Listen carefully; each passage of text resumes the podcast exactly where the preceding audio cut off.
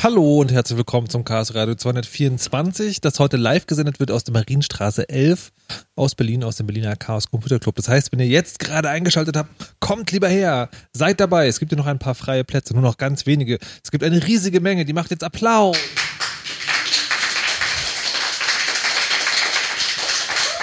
Ja, und wir sind heute hier zusammengekommen, um über ein Thema zu sprechen, was ich gar nicht verstehe. Also ich moderiere das Chaos Radio schon seit einer Weile und es ist so, alle Themen, die hier behandelt werden, habe ich wenigstens schon mal gehört.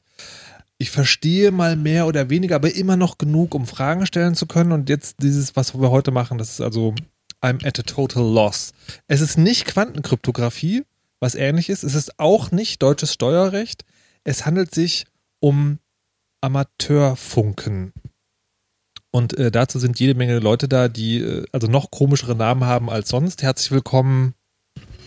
Hallo, hier ist Lars oder auch mit dem Rufzeichen Delta Charlie 4 Lima Whisky.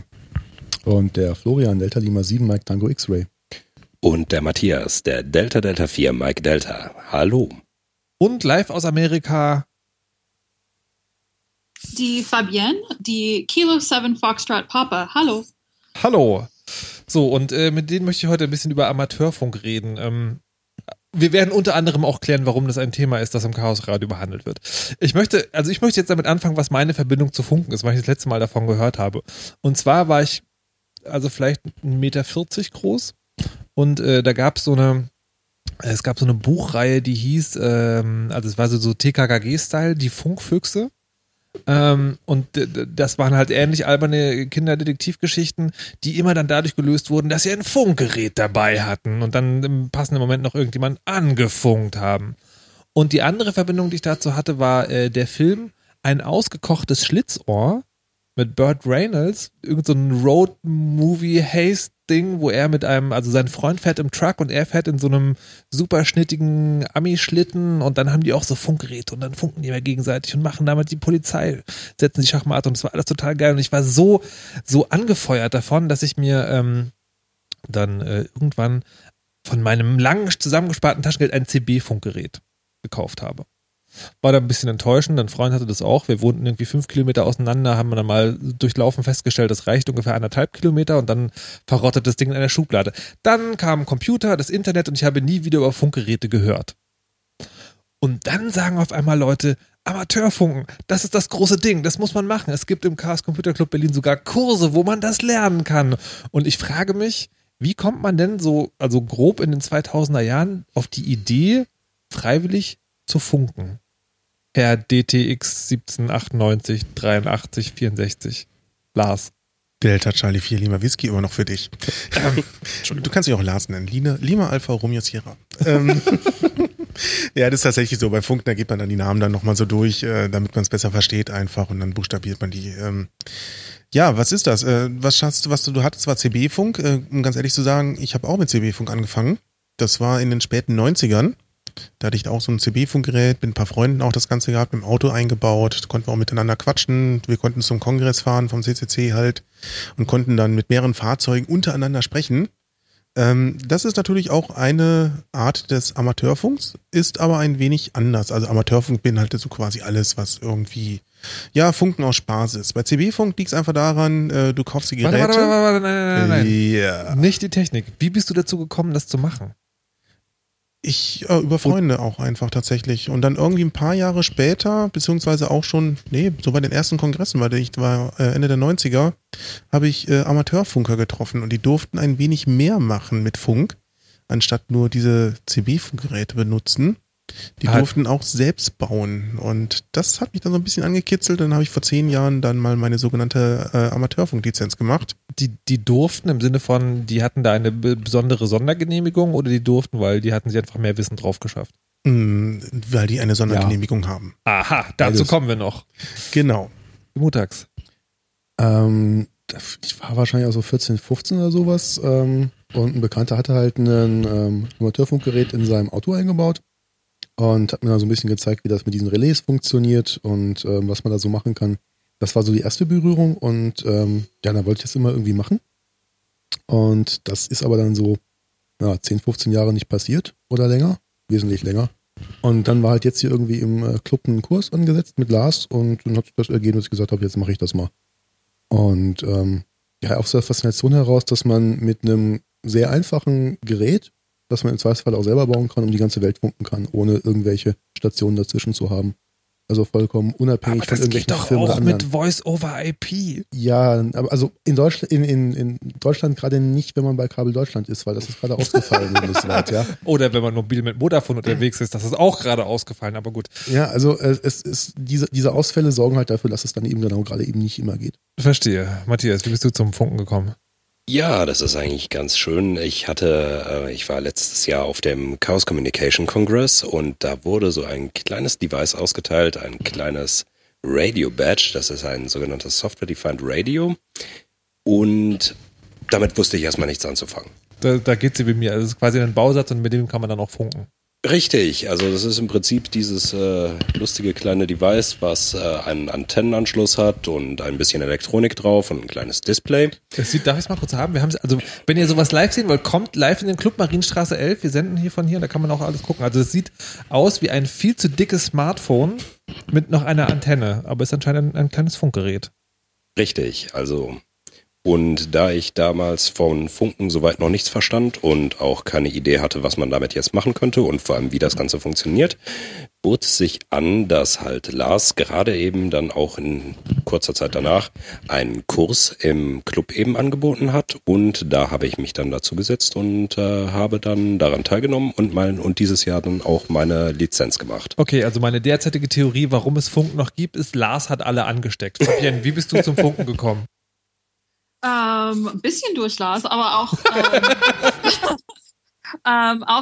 durch Travis Goodspeed und durch meine Oper. Meine Oper war Foxtrot 8 Charlie Whiskey und der war sehr aktiv in Frankreich sehr früh und ich hatte so immer in meiner Familie gehört, so Geschichte von meinem Vater, wie meine Opa so irgendwas mit Amateurfunk gemacht, so jeden Tag. Und ich hatte so viele Interesse über SDR. Natürlich, ich bin Hardware-Hackerin und ich habe viel mit SDR gespielt und ich habe meine eigene Antenne gebaut. Und dann habe ich gedacht, das ist blöd, nur zu hören. Ich will auch sprechen und ich will auch senden. Und dann habe ich so Amateurfunklizenz gemacht. Okay, Fabian, also mal abgesehen davon, dass man sozusagen noch basteln kann, wir kommen noch später dazu, was SDR genau ist und dass es halt irgendwie Spaß macht zu sprechen, hat Funken heutzutage auch noch einen praktischen Nutzen? Ja, für mich persönlich, mein Mann und ich, wir haben Amateurfunkgeräte im Auto und in Washington State, wir haben kein Recht, im Handy zu reden, wenn wir im Auto sind, aber wir haben das Recht, Amateurfunk zu reden. Und wir haben Antennen, so Mag-Mount-Antennen mit Magneten so drauf auf dem Autos und es klappt super gut. Okay, überlasst es den Amis, seltsame Gesetze zu erfinden. Das ist hier auch so. Das ist hier auch so, wie das hier, man kann auch eine Freisprechanlage benutzen. Du kannst eine Freisprecheinrichtung benutzen fürs Handy, klar, aber am Amateurfunk darfst du auch das Handmikrofon in der Hand halten und benutzen. Darfst sogar morsen während des Autofahrens. Tatsächlich? Na, wenn du es kannst. Nein, ich meine, aber du darfst ein technisches Gerät in der Hand halten und Knöpfe drücken. Das ist korrekt, weil es kein Telefon ist. Du darfst nur nicht während des Autofahrens telefonieren. Okay. Du kannst auch alte C-Netz-Telefone, die früher im Auto verbaut waren, auf Amateurfunk umbauen, dann darfst du es auch benutzen während der Fahrt. Aber woher kommt es? Ja, ist es einfach nur eine Gesetzeslücke, wo keiner drüber nachgedacht hat? Es gibt dazu ein Urteil und das heißt einfach, dass Funken ist nicht so anstrengend wie Telefonieren. Bitte was? Das heißt, man wird nicht so stark abgelenkt. Könntet ihr bitte nochmal eure Rufnamen sagen? Delta Charlie 4 Lima Whisky. Delta Lima 7 Mike Tango X-Ray. Delta Delta 4 Mike Delta. F7. No, Kilo 7 Foxtrot Papa. Aber das ist doch sozusagen, das ist doch Quatsch. Also mit Verlaub. Nein, also du hast beim Amateurfunk also eine Sache. Verlaub. Also wir kommen da vielleicht nachher auch noch ein bisschen zu. Beim Amateurfunk darfst du dich im Prinzip nicht über alles unterhalten, worüber du dich unterhalten möchtest und bist im Prinzip so ein bisschen auf mehr oder weniger belanglose Kommunikation zwischen Amateurfunkteilnehmern oder zwischen Funkamateuren beschränkt. Fabienne hat gerade erzählt, sie würde mit ihrem Mann funken. Beliebt ist auch Metakommunikation. Und der Hintergedanke, also es gibt da zwei Hintergedanken, warum man dieses Urteil so ein bisschen sich vielleicht herleiten kann. Das eine ist, wenn ich Funken verbiete, dann dürften auch alle Krankenwagen und LKWs und so weiter das auch nicht mehr machen. Für die könnte man natürlich keine Sondergenehmigung. Na gut. Die andere Sache ist, die Sache, man sagt, jemand, der ausgebildeter Amateurfunker ist, beziehungsweise Funkamateur, hat da so viel Erfahrung, dass er das einfach nebenbei macht. Und du guckst nicht dauernd auf das Display und du bist nicht so tief im Gespräch drin und kannst, ich glaube, die Formulierung war auch, du kannst das Gespräch jederzeit unterbrechen und bist nicht wie bei einem Telefonat so tief in einem Gespräch drin, dass du einfach das Funkgerät oder das Telefon fallen lässt, weil du ja eine Verpflichtung hast, deinem Gesprächspartner zu beantworten. Und beim Funken ist jedem klar, dass du es jederzeit abbrechen kannst. Das ist so ein bisschen so der Hintergedanke dahinter. Mit Verlaub, das halte ich für großen Blödsinn. Aber wir sind ja heute nicht hier zusammengekommen über Rechtsprechung und Autofahren, wo ich das wirklich sehr, sehr lustig finde zu sprechen, sondern über das Amateurfunken. Bevor wir drüber sprechen, was das, ich tease noch ein bisschen, es gibt eine Prüfung. Man hat eine ordentliche Berufsbezeichnung anscheinend. Aber was sind denn eigentlich die technischen Grundlagen? Also wie funktioniert dieses Funkding? Ich habe ja gerade erzählt, irgendwie bei mir hat es damals 1,5 Kilometer gereicht, aber anscheinend funktioniert das auch besser. Das glaube ich irgendwie nicht. Bist du so sicher, dass das ein CB-Funkgerät war? Es wurde beim Versandhändler so benamst. Vielleicht war so ein kleines Walkie-Talkie mit irgendeiner 4,5 Volt Batterie drin, was man damals dazu gekriegt hat. Ja, möglich. Weil CB-Funk geht eigentlich auch deutlich weiter. Es sind 20, 30 Kilometer überhaupt kein Problem. Meistens oder ab und zu auch über den Atlantik drüber. Das geht auch mit CB-Funk. Okay. Ja, was sind die Grundlagen? Du fragst danach. Also Funken gibt es ja eigentlich noch gar nicht so lange. Es gab ja früher Telegrafenstrecken. Das heißt, dass dann irgendwie so Leitungen gezogen wurden, über die dann halt gemorst wurde. Das waren so die ersten Kommunikationswege über lange Strecken, wo jetzt nicht irgendwie ein Bote auf schnellen Schuhen oder mit einem Pferd durch die Gegend reiten musste. Und dann gab es dann so Entwicklungen, die technischen Grundlagen, die dann irgendwie so Maxwell und Hertz halt irgendwie entwickelt haben, über Marconi, der so die erste Antenne gebaut hatte, um dann Signale durch die Gegend zu schicken. Das heißt wirklich über die Luftschnittstelle so gesehen, dann Signal rüberzuschicken. Das erste, was halt gebaut wurde, waren sogenannte Knallfunkensender. Die konnten nur an und aus. Das reicht aber für Morsen aus. Also da kann man lang und kurz drüber senden. Das geht dann schon damit. Und dann kam man zu die komplette weitere Entwicklung, dass auch Sprache übertragen werden kann, später Bilder übertragen werden können. Und das geht so, momentan so, ich glaube irgendwie 1890 rum waren so die ersten Gerätschaften, die dann halt über Funk dann auch irgendwie Daten übermitteln konnten. Und warum hat das, fragt man sich ja gleich so, warum hat das aufgehört? Also außer zu sagen, Hobby-Enthusiasten hat ja keine weite Verbreitung eigentlich. Wo hast du heutzutage Funk? Nimm mal dein Telefon in die Hand und dann schaust du mal drauf, wie viele verschiedene Antennen du da dran hast. Da hast du mindestens 5 verschiedene Antennen. Das ist nicht Funk. Das, was ich meinte, das dürfte auch klar gewesen sein, sondern diese bestimmte Art. Du meinst Amateurfunk tatsächlich selbst. Also Amateurfunk, geht so mal auf und ab. Also in Deutschland dürfen wir erst so seit dem Zweiten Weltkrieg, zumindest in Westdeutschland, Amateurfunk betreiben. Das war vorher ziemlich stark eingeschränkt, da die Post meinte, sie hätte eine Hoheit auf Datenübermittlung. Und dann hat sie gesagt, so Leute, die einfach irgendwie Inhalte austauschen, das wollen wir nicht haben. Dementsprechend hat sich das erst so nach dem Zweiten Weltkrieg entwickelt in Deutschland, dass dann Leute halt funken konnten. Das war halt damals schönes Hobby, um einfach dann wirklich zu kommunizieren. Telefon war noch nicht so stark ausgebaut. Und dann fing so in den 70er Jahren an, 1975, der CB-Funk, der wurde dann freigegeben. Das heißt, man brauchte keine Lizenz machen, konnte sich ein Gerät kaufen, konnte es hinstellen, konnte es nutzen. Das war dann so der erste Einschlag für Amateurfunk, dass dann nicht mehr so ein Interesse groß war. Dann gab es Anfang der 90er oder Mitte der 90er die ersten Handys, dass dann Mobilfunk betrieben werden konnte. So konnte ich direkt kommunizieren, da brauchte ich dann auch keinen Amateurfunk mehr. Ende der 90er, Anfang 2000er Internet, das gab da auch nochmal so einen Einschnitt. So ab 2003 gab es dann irgendwie DSL für 40 Euro im Monat. Dann gab es auch nicht mehr so ein großes Interesse dran. Ja, und jetzt kommt es langsam, gefühlt wieder, so seit 3-4 Jahren, tatsächlich über technische Entwicklungen, dass wieder sehr viel Selbstbau gemacht wird, sehr viel in eigene Geräte rein investiert wird, beziehungsweise gebastelt wird und das Interesse einfach daran groß ist, um irgendwie das zu verstehen und selbst zu bauen. Aber da geht es schon eher darum, also es gibt sozusagen, also Amateurfunker sind tendenziell schon auch Leute, die das nicht nur wegen des Funkens an sich machen, sondern auch immer wegen der dahinterliegenden Technik und der etwas des arkanen Erringens einer Lizenz oder einer Prüfung. Genau. Wie war die Prüfungsfrage? Amateurfunk ist ein Funkdienst zwischen Funkamateuren aus persönlicher Neigung, technischem und wissenschaftlichem Interesse und nicht kommerziell. Das sehr ist gut die Definition nach Gesetz. Alles klar. Was hat Funken mit Chatroulette zu tun? Da müssen wir mal die Ionosphäre fragen. Heißt? Ja, tatsächlich, also ist so ein schöner Spruch, ich glaube, den hat Travis auch genannt, Travis Goodspeed, von dem Fabienne gerade schon mal gesprochen hatte, Ham Radio, also wie es im Englischen heißt, Amateurradio oder Ham Radio /Chatroulette, only the Ionosphere decides which other old guys on the other end. So in diese Richtung halt rein, das heißt, ja, wenn ich halt mein Funkgerät aufbaue, meine Antenne aufbaue, ich rufe einfach ins Funkgerät rein, auf irgendeiner Frequenz und guck einfach mal, wer antwortet, wenn ich mich nicht vorher mit irgendwen mal irgendwie verabredet habe.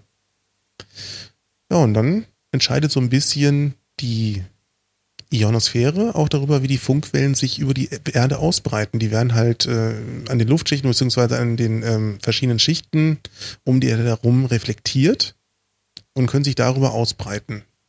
Ja, und das ist halt ganz unterschiedlich, je nach Sonnenflecken tatsächlich, je nach Jahreszeit auch, je nach sonstige atmosphärische Störungen. Tageszeit, genau. Tageszeit natürlich auch ganz stark. Das ist immer davon abhängig. Frequenz kommt auch noch alles hinzu. Okay, wie funktioniert das? Ich nehme das Funkgerät, das ist dann mit das läuft auf einer bestimmten Frequenz und rufe ich in den Äther rein und dann kann jeder, der auf derselben Frequenz hört, antworten. Genau, also es gibt sogenannte Bandpläne, die festlegen, auf welchen Frequenzen man senden darf, dass man sich nicht gegenseitig stört, dass man nicht irgendwelche kommerziellen Anbieter von, keine Ahnung, Taxifunk zum Beispiel stört oder irgendwelche Radiosender. Und wenn ich im Kurzwellenbereich bin, habe ich eine Antenne, die ich dann, zum Beispiel so schräg gegen Himmel richte und dann bounced das halt so von der Ionosphäre ab. Und geht zur Erde und wieder nach oben und irgendwo trifft es halt hoffentlich auf die Antenne von jemandem anderen, der das dann auch hören kann. Und der kann mir antworten. Und also das heißt, es gibt immer nur einen, der dich hört oder es gibt mehrere? Es gibt vielleicht nur einen, vielleicht auch mehrere. Das kommt halt auf das Zufallsprinzip dann drauf an. Und es kann sein, dass jemand, der irgendwie 400 oder 1000 Kilometer weit weg ist, dein Signal empfängt und jemand, der 20 Kilometer weit weg ist, es schon nicht mehr empfängt, weil er eben gerade im Schatten ist von dieser Reflexion oder in 800 Kilometern es gerade nicht mehr empfängt. Also ich kann mir jetzt wirklich vorstellen, ich schieße einen Laser in den Himmel und an dem Ionosphärenspiegel sozusagen wird er wieder runter und dann sagt, es gibt wirklich so einen Punkt, wo das hintrifft. Das ist nicht so dieses, man stellt sich bei Funkwellen vor, die breiten sich so kreisförmig aus und jeder, der sozusagen... Ja, das machen sie auch. Das Problem ist, die Erde ist halt rund. Das heißt, das geht bis zum Horizont und dann vielleicht noch ein bisschen weiter. Das ist die sogenannte Bodenwelle. Genau, die Bodenwelle breitet sich eben so auf dem Boden aus, so heißt das deswegen auch. Aber das geht halt nur bis knapp hinterm Horizont, dann hört es auf, weil die Erde halt rund ist. Und die Raumwelle, die wird eben an der Ionosphäre zum Beispiel reflektiert. Da gibt es dann verschiedene Schichten und je nachdem, wie die eben geladen sind, reflektiert die eine mehr oder weniger oder dämpft auch irgendwelche Frequenzen, dann kommt man eben nicht mehr durch. Okay. Das normale UKW-Radio, also Ultrakurzwellenradio, dafür steht ja UKW, sprich alles, was wir irgendwas zwischen 87,5 und 108 Megahertz empfangen, das ist eigentlich eine geradlinige Ausbreitung von diesen Wellen. Das heißt, die könnten wir eigentlich gar nicht auf großer Weitreiche empfangen. Meistens klappt das ja auch nur so in der Stadt und drumherum irgendwie, wenn ich mit dem Auto fahre, merke ich ja irgendwie nach 100 Kilometern ist der Sender weg einfach. Mhm. Da kriege ich die nicht mehr rein. Aber es gibt dann halt auch so Momente, zum Beispiel, wenn gerade mal so ein Föhn über die Alpen hinüberfegt, dass dann sich entsprechende Luftschichten auch bilden. Sogenannte sporadische E-Schichten. Genau, und an diesen Schichten kann es dann auch einfach mal vorkommen, dass dort die Wellen reflektiert werden. Es kann also sein, dass du in Bayern plötzlich einen Radiosender aus Italien hörst, obwohl die Alpen dazwischen sind. Verrückt.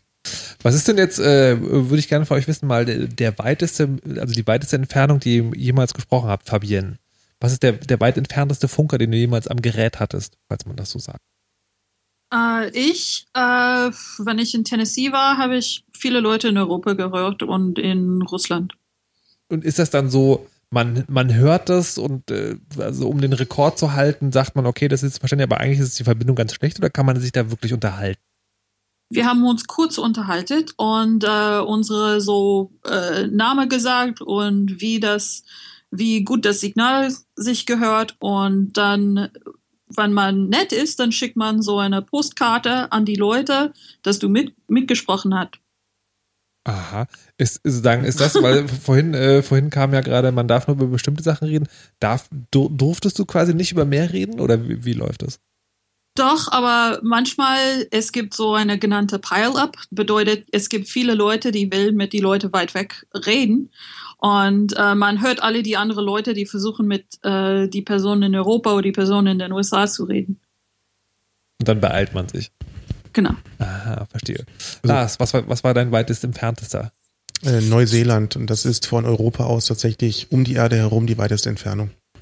Und da hast du da auch nur Rufnamen ausgetauscht und eine Postkarte hingeschickt? Auch nur eben schnell Rufzeichen ausgetauscht. Das reicht auch aus, um eine Funkverbindung hingekriegt zu haben.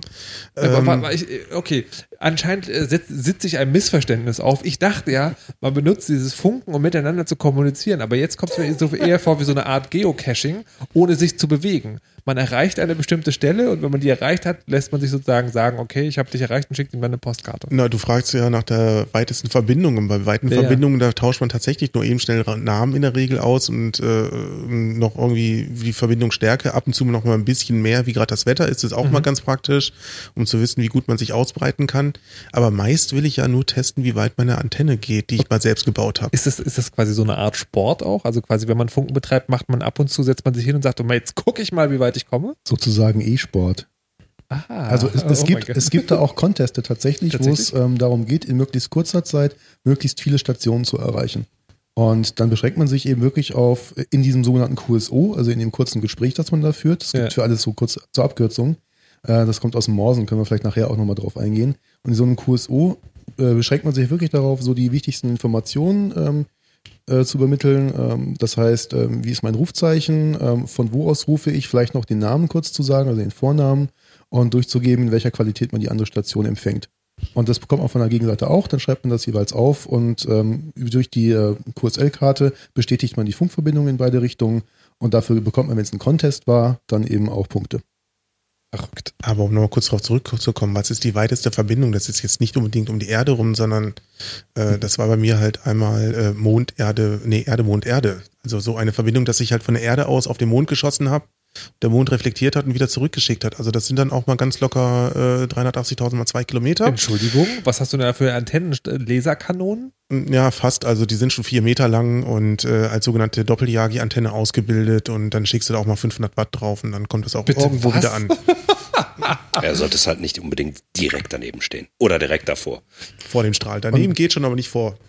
Das geht übrigens dann auch schon in den, also das sind dann auch so die Gründe, warum man tatsächlich für solche Sachen Prüfungen haben möchte. Dazu kommen wir nachher. Aber genau, was war deine weiteste Funkverbindung? Das ist jetzt ein bisschen unfair, weil Kurzwelle habe ich bisher noch nicht machen können, weil so im 7. Stock im Hochhaus ist das immer schlecht, eben wegen der Leistung, die man da raushauen muss eventuell.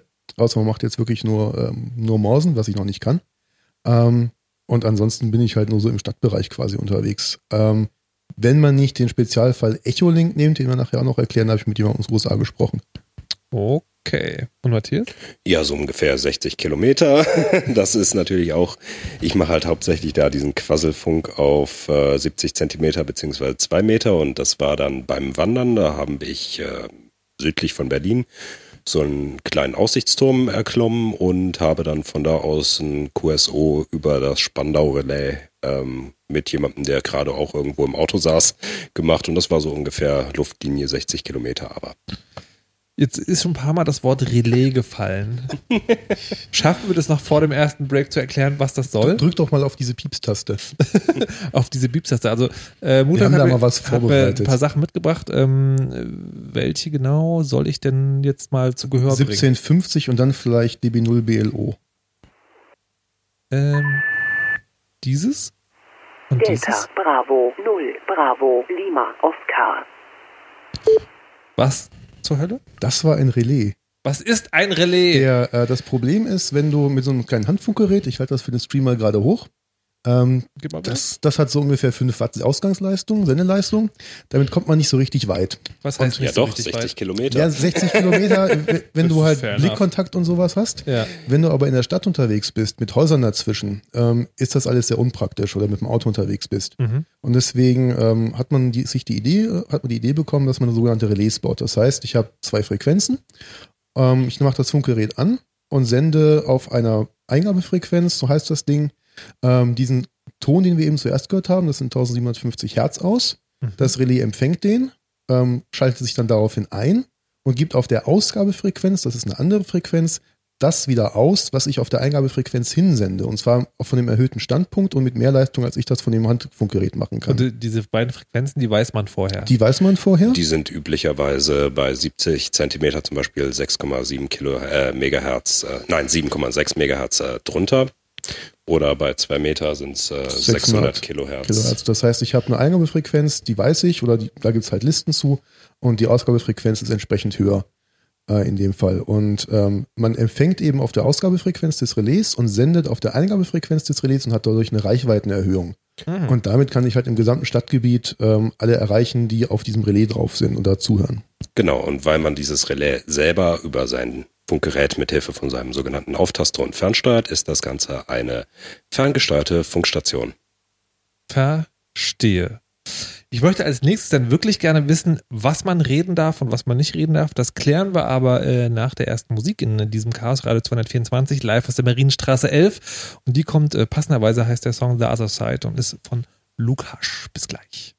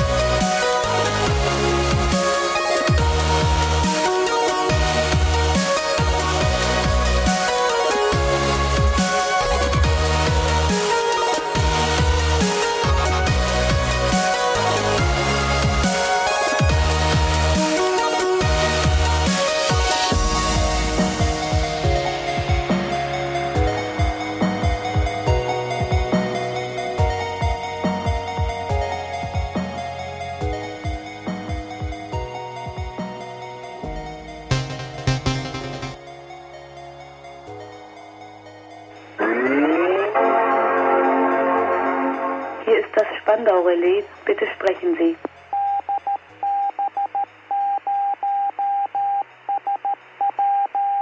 Und damit herzlich willkommen zurück zum Chaos Radio 224 über Amateurfunk. Was ihr gerade als letztes gehört habt, war ein Relais.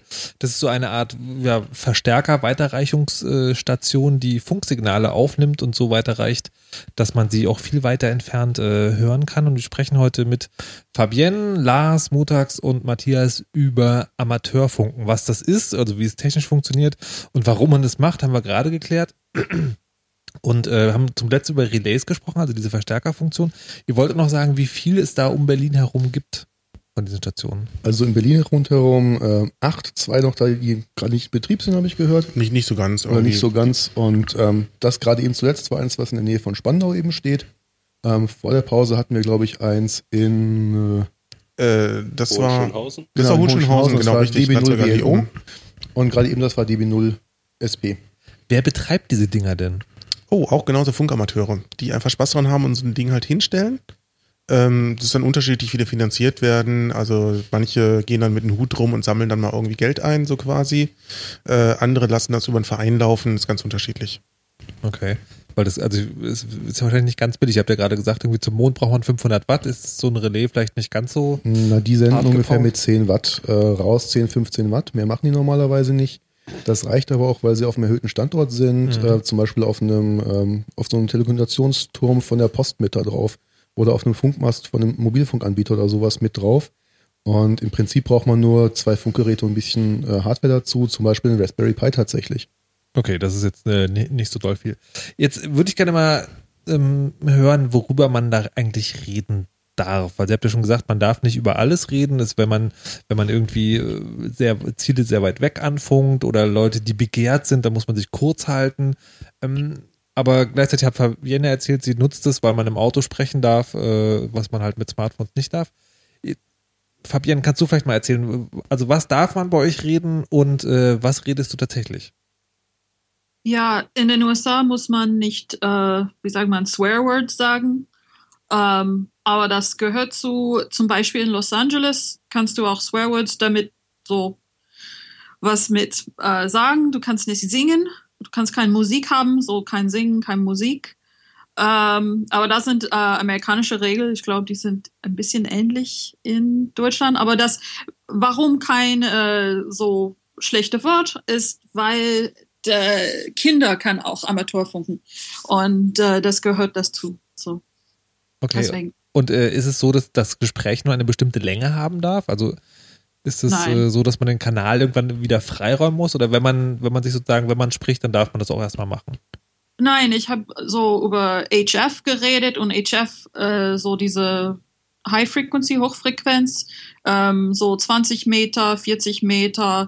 Wenn man so diese lange Strecke, manchmal spricht man sehr kurz, weil es gibt viele Leute, die mit den anderen Leuten reden will. Aber es gibt manchmal Leute, die so, sie reden einfach so, wie sind die Kinder? Ich habe so vor einer Woche in Seattle gehört, jemand in Italien, die mit jemand in Texas gesprochen hat und die haben so sehr lang, so 5 Minuten so gelabert über irgendwas, so Familiengeschichte.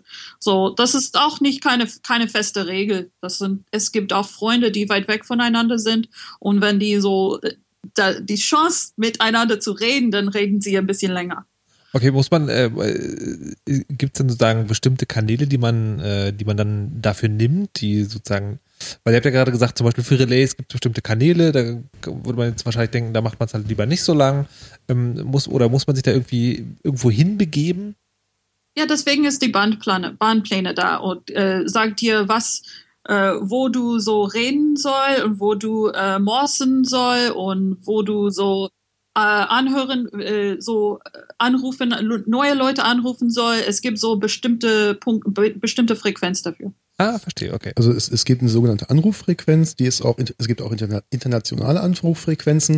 Und was man normalerweise macht, man sendet auf dieser Anruffrequenz einen allgemeinen Ruf aus und sobald jemand antwortet, verabredet man ihm eine Frequenz, auf die man wechselt, die hoffentlich auch frei ist, da muss man eben kurz reinhören. Dann wechseln beide auf die neue Frequenz und da kann man sich unterhalten und dann ist die Anruffrequenz wieder frei.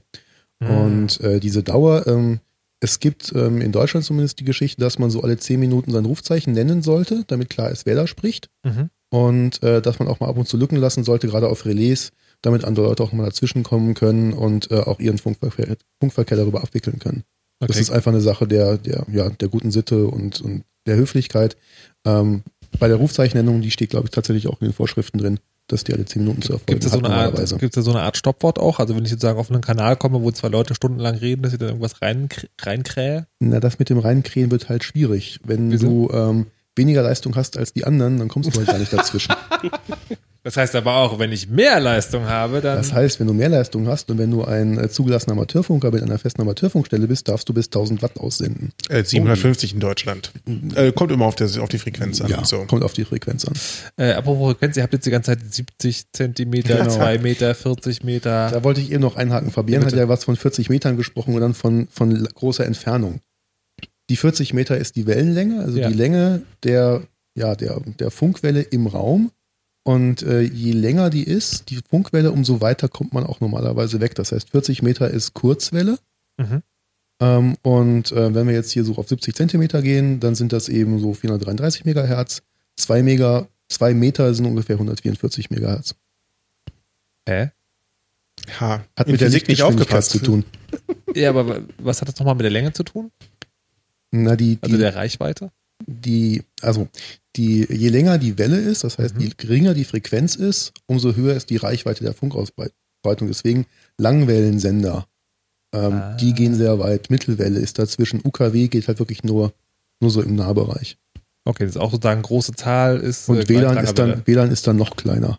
Das sind 2,4 Gigahertz oder 5 Gigahertz. Naja, UKW nutze ich auch, um gegen den Mond zu schießen. Ja, aber da hast du Sichtverbindung. Da habe ich Sichtverbindung, das ist vollkommen richtig. Okay, warte mal. Also hohe Frequenz, kurze Reichweite. Ja, so ganz grob gesehen, ja. Grob reicht mir. Sehr gut. So, jetzt kam die ganze Zeit ja schon mal so, also Amateurfunker, die müssen ja eine Prüfung. Was genau? Da wird dieses Funkzeichen eigentlich, wird es von offizieller Stelle vergeben oder darf ich mir das ausdenken? Oh ja. Das darf man sich ausdenken. Wenn es noch frei ist, in einem bestimmten Rahmen. Okay. Also der Landesscanner ist in der Regel vorne relativ fest, also da ist man zum Beispiel in Deutschland auf irgendetwas mit D und dann hat man eine ganze Latte an verschiedenen Südkorea hat auch D. Ja, richtig. Alles ab was kommt? Ab was ist Südkorea? Details. Ja, genau. Also man kann sich zum Beispiel Delta oder Delta Lima irgendwie so etwas vorne ranstellen, das ist der Landesscanner für Deutschland. Dann hat man in der Regel eine Zahl und dann kann man sich noch einen 2- bis 3-stelligen Kürzel hinten dran setzen. Ja, das ist aber schon eine uralte Sache. Also die Landesscanner, die wurden schon so mit der ersten Funktagung vergeben. Also es war so im Jahre 1906, wo die ersten Länder sich zusammengerottet haben und festgestellt haben, so Frequenzen sind ja endlich. Das heißt, wenn jemand auf einer Frequenz sendet, kann nicht jemand anderes auf derselben Frequenz senden. Hat man ja gerade auch so mit mehr Leistung, dass man drüber kommt. Und die haben sich dann schon überlegt, so, ja, wofür brauchen wir denn jetzt überhaupt Funk? Erstmal halt generell so für Radio, für Kommunikation. Man wollte ja immer halt so den Atlantik überqueren, für Kommunikation halt zwischen dem Europa und den neuen Staaten da drüben. Und da hat man halt einfach ein paar Sachen festgelegt, dass zum Beispiel auch Schiffe Funk kriegen, die sollen auf bestimmten Frequenzen halt arbeiten. Und damit man halt erkennen kann, von wo die Station kommt, wurden diese sogenannten Landesscanner eingeführt, die auch lustigerweise nicht nur im Amateurfunk, sondern auch im Schiffsfunk und auch im Flugfunk dieselben Präfixe haben, also mit denselben Buchstaben anfangen. Deutschland hat man ja gerade schon gehabt, dass das dann halt irgendwie mit einem D anfängt in bestimmten Bereichen. Nicht die komplette D-Spanne, aber ein Teil davon. Jetzt Frankreich hatte Fabienne vorhin genannt, fängt mit einem F an, Foxtrot. USA. Aber die Schweiz zum Beispiel mit HB. Weil? Ist so. Hohe Berge. Sicher.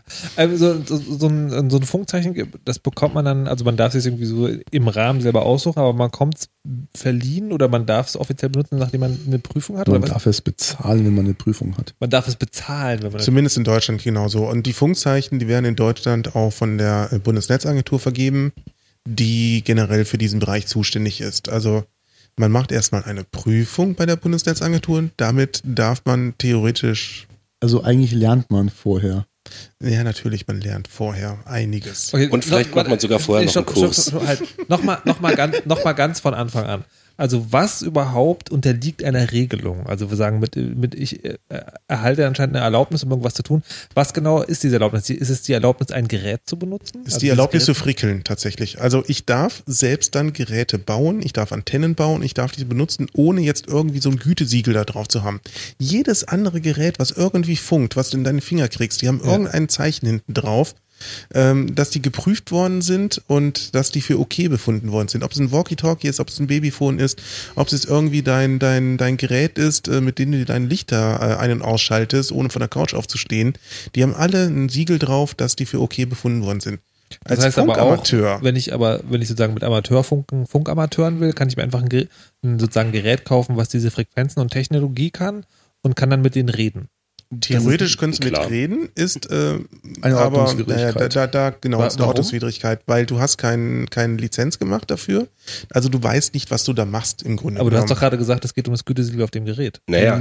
Stopp. Also, es gibt diese sogenannten PMR-Geräte. Das sind Geräte, die du im Baumarkt kaufen kannst. Die sind auf bestimmten Frequenzen festgenagelt. Da kannst du 4-5 Frequenzen auswählen. Es gibt die CB-Funk-Geräte, die kannst du kaufen und dann kannst du sie benutzen.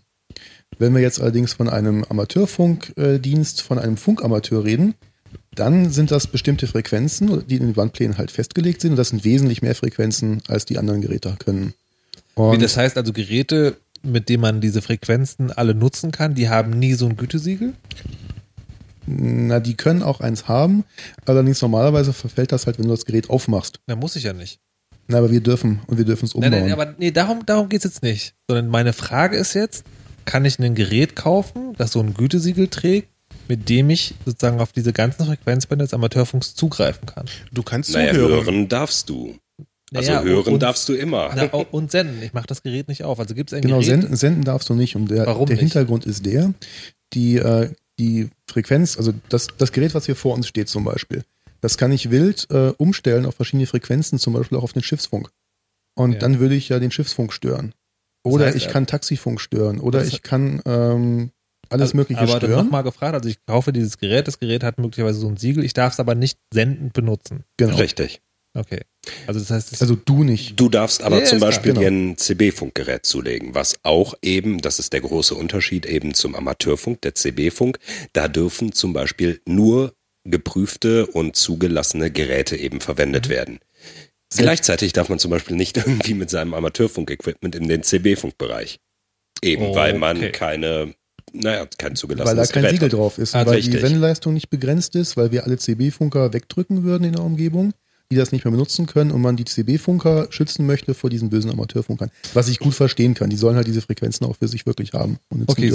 So. Es gibt also, ich erlange also, indem ich dieses, was auch immer abschließe, klären wir gleich, die Erlaubnis in bestimmten Frequenzbändern zu senden und sozusagen dafür. Na, erstmal mit der Prüfung wird nur gesagt, dass du das Fachwissen hast, und zwar sowohl das Technische als auch das Betriebstechnik, also wie mache ich das, als auch die gesetzlichen Grundlagen alle kennst, sprich, welche Einschränkungen gibt es. Ich will nicht mehr Amateurfunken. Wenn du diese Prüfung gemacht hast, und da gibt es 2 in Deutschland, A und E, wenn du die gemacht hast, dann kannst du die Zulassung zum Amateurfunkdienst beantragen und da teilst du mit, welches Rufzeichen du haben möchtest. Wie viele 1.000 Euro kostet das? 70. Naja, die Prüfung selbst kostet 80 Euro für die Klasse E und für die Klasse A 110 Euro und das Rufzeichen kostet nochmal 70 Euro. Also bist du zwischen 150 und 180 Euro dabei. Und was ist Klasse A und Klasse E? E kann man für Einsteiger nennen und für A ist dann Advanced quasi. Wir nennen sie auch die Lizenz zum Löten. Also mit A darf man tatsächlich auch Funkgeräte bauen und darf auf alle Frequenzen drauf. Das darf ich mit E auch, nur mit E ist halt eine Einschränkung, dass ich nicht alle Frequenzen nutzen darf, nur begrenzte Ausgangsleistung.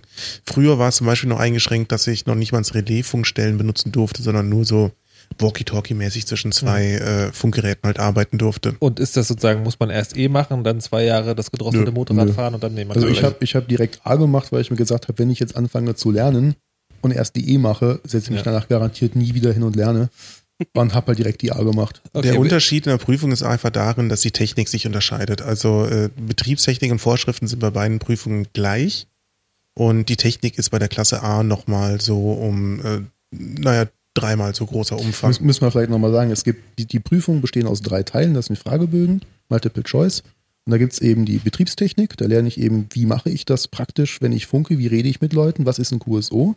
Dann gibt es den Technikteil, da geht es dann darum, wie baue ich ein Funkgerät, was ist ein spannungsgesteuerter Oszillator, wie baue ich Mittelstufen, wie berechne ich das alles? Ich möchte nicht mehr Amateurfunker werden. Wie berechne ich Antennen, wie berechne ich den Sicherheitsabstand zu Antennen? Nicht ganz unwichtig. Damit ich ihn brate, wenn er da irgendwie drunter steht. Und dann gibt es noch die Vorschriften, wo dann halt drin steht, auf welchen Frequenzen darf ich tatsächlich senden, mit welcher Leistung.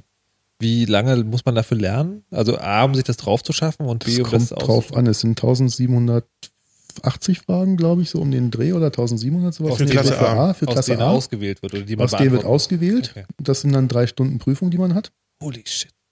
Und wenn man vorhin einen Kurs gemacht hat und irgendwie Grundwissen hat in der E-Technik, dann kann man das auch in 3 Tagen lernen. Aber ich empfehle es deutlich, das nicht zu tun. Also ich habe 3 Monate gelernt ungefähr. Also ich habe die Klasse E über Nacht gelernt und ohne Kurs. Ich hatte das technische Grundwissen. Und die Klasse A, die hat mich dann aber doch nochmal irgendwie so einen Monat S-Bahn-Fahrt morgens gekostet quasi. Okay. Also es gibt da sehr coole Software die haben das Lernen da sehr, sehr, sehr stark vereinfacht. Ich glaube, AFU-Trainer heißt das Ding mittlerweile. Was man mit Wein auch unter Linux nutzen kann übrigens. Und das stellt halt damit diese ganzen Fragen vor und man wird dann abgefragt. Das hat dann auch irgendwie Statistik drin und fragt immer wieder die man nicht konnte und so weiter. Es hat Hilfestellungen drin, es verlinkt automatisch auf eine Seite, wo man das Ganze nochmal in einer Kurzform erklärt bekommt und es ist echt gut, das Tool. Okay, jetzt habe ich ja gelernt, Amateurfunk heißt im Englischen Ham Radio. Fabienne, ist bei euch die Prüfung auch so kompliziert und langwierig oder ist das eher so wie eine Pistole kaufen? Nee. Vielen Dank. Ach, direkt in Herz, Dankeschön. Die erste, wir haben 3 Niveaus. Wir haben Technician, das ist so der Einsteiger. Wir haben General, das ist der mittlere. Und dann haben wir Extra.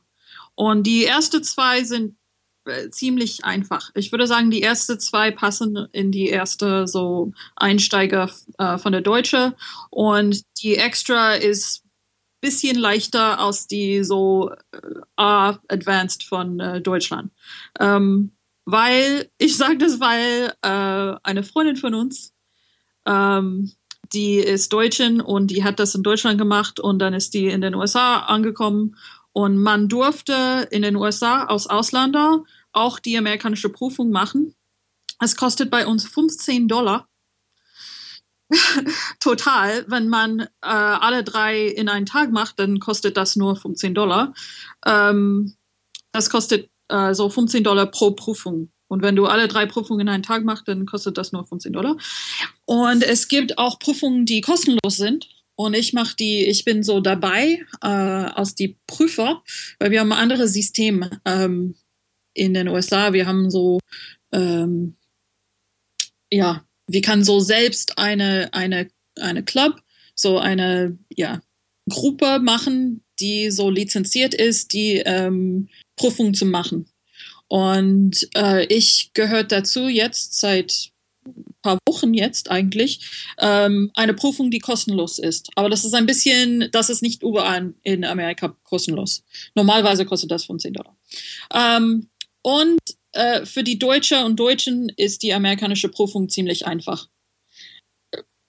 Wenn du kurz vor einem Monat die deutsche Prüfung gemacht hast und du hast das alles so frisch im Kopf, dann würdest du sehr schnell so die amerikanische Prüfung bekommen. Es gibt nur so ein paar amerikanische Regeln, die ein bisschen anders sind, aber es ist nicht so weit weg von der deutschen Prüfung. Ja, man sagt ja auch, dass die amerikanische Prüfung für Amerikaner so schwierig ist, weil sie SI-Einheiten, das metrische System lernen müssen dafür.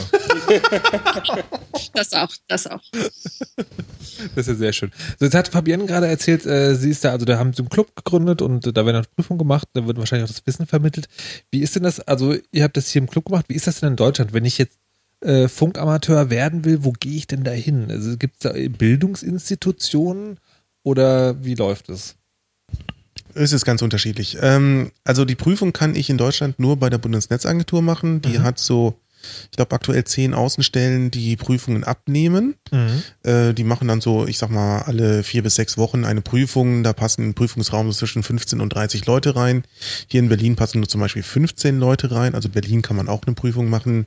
Man meldet sich vorher per Formular bei der Bundesnetzagentur und ist halt eine deutsche Behörde, wie es üblich ist. Natürlich. Kriegt dann irgendwann ein Antwortschreiben. Ja, wir haben dann noch einen freien Prüfungstermin am dann und dann in irgendwann x Wochen oder x Monaten und überweisen Sie jetzt schon mal die ganzen Gebühren dafür. Natürlich. Ja, und dann hast du einen Prüfungstermin, auf den du hinarbeiten kannst. Du kannst selbstständig lernen, du kannst mit Büchern lernen, du kannst Online-Kurse belegen, wo du jede Woche eine E-Mail kriegst, wo du die Antworten dann halt wieder zurückschickst und ja, dann auch ausgewertet kriegst. Du kannst einen Amateurfunkkurs besuchen, der entweder halt von lokalen Amateurfunkclubs angeboten wird oder halt auch, ja, bei der Volkshochschule oder auch hier im CCC halt einfach. Wir machen das ja auch hier. Das ist vollkommen unterschiedlich, wie du lernen möchtest. Hauptsache, du lernst für die Prüfung und machst die Prüfung bei der Bundesnetzagentur. Aber ist das sogar an der Uni, ganz kurz. Quasi so eine Art Unisport. Also an der TU Berlin zum Beispiel geht es um Amateurfunkgruppe, DK0TU heißen die. Das ist das Rufzeichen ihrer Clubstation.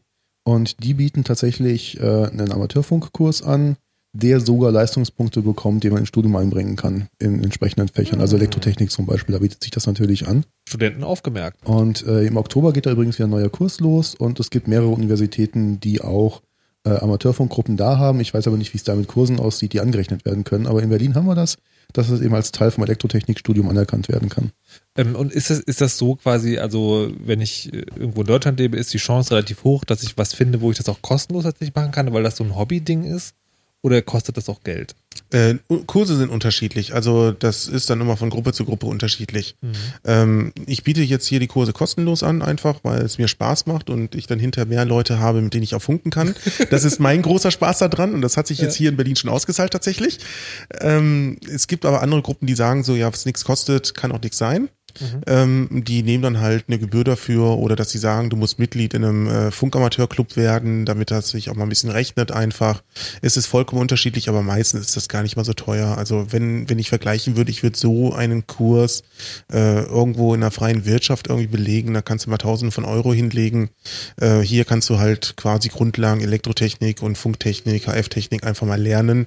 Muss natürlich dann nebenbei auch die Gesetzeskunde und die Betriebstechnik noch lernen und die Prüfung machen, aber das ist relativ günstig dann. Ich glaube, halbes Jahr war das, jeden Montag, oder? Wir haben das jetzt hier so gemacht, genau richtig. Das waren 22 Wochen mit jeweils 2,5 Stunden für die Klasse A, darauf hinzuarbeiten. Das ist auch ungefähr der Rahmen, der angesetzt werden sollte, wenn du einen Kurs besuchst. Es gibt Intensivkurse, es gibt auch Kurse, die ein ganzes Jahr einfach überlaufen, die halt auch online dann sind oder so. Das ist ganz unterschiedlich, wie der Kurs halt aufgebaut ist. Und ist das sozusagen dieser Kurs, den du hier gemacht hast, ein halbes Jahr lang, ist das dann, man kommt einmal die Woche diesen Abend her und damit ist gut, dann muss man dann noch zu Hause irgendwie stundenlang sitzen und löten und lernen und Dinge tun? Also das können die anderen solltest du auf jeden Fall danach noch. Also du solltest auf jeden Fall danach noch, je nachdem wie natürlich dein Vorwissen ist, aber du solltest auf jeden Fall mal noch so 2-3 Monate einplanen, um wirklich immer sich regelmäßig dann hinzusetzen abends und... Jeden Abend. Ja, nicht jeden Abend, aber schon so alle 2 Tage und gegen Ende natürlich, wenn es auf die Prüfung zugeht, am besten schon jeden Abend und einfach mal halt entweder Prüfungsaufgaben durchrechnen oder einfach mal in der S-Bahn sitzen und auf dem Telefon so da diese Betriebsfragen. Dafür eignet sich das total gut. Betrieb oder Rechtsfragen.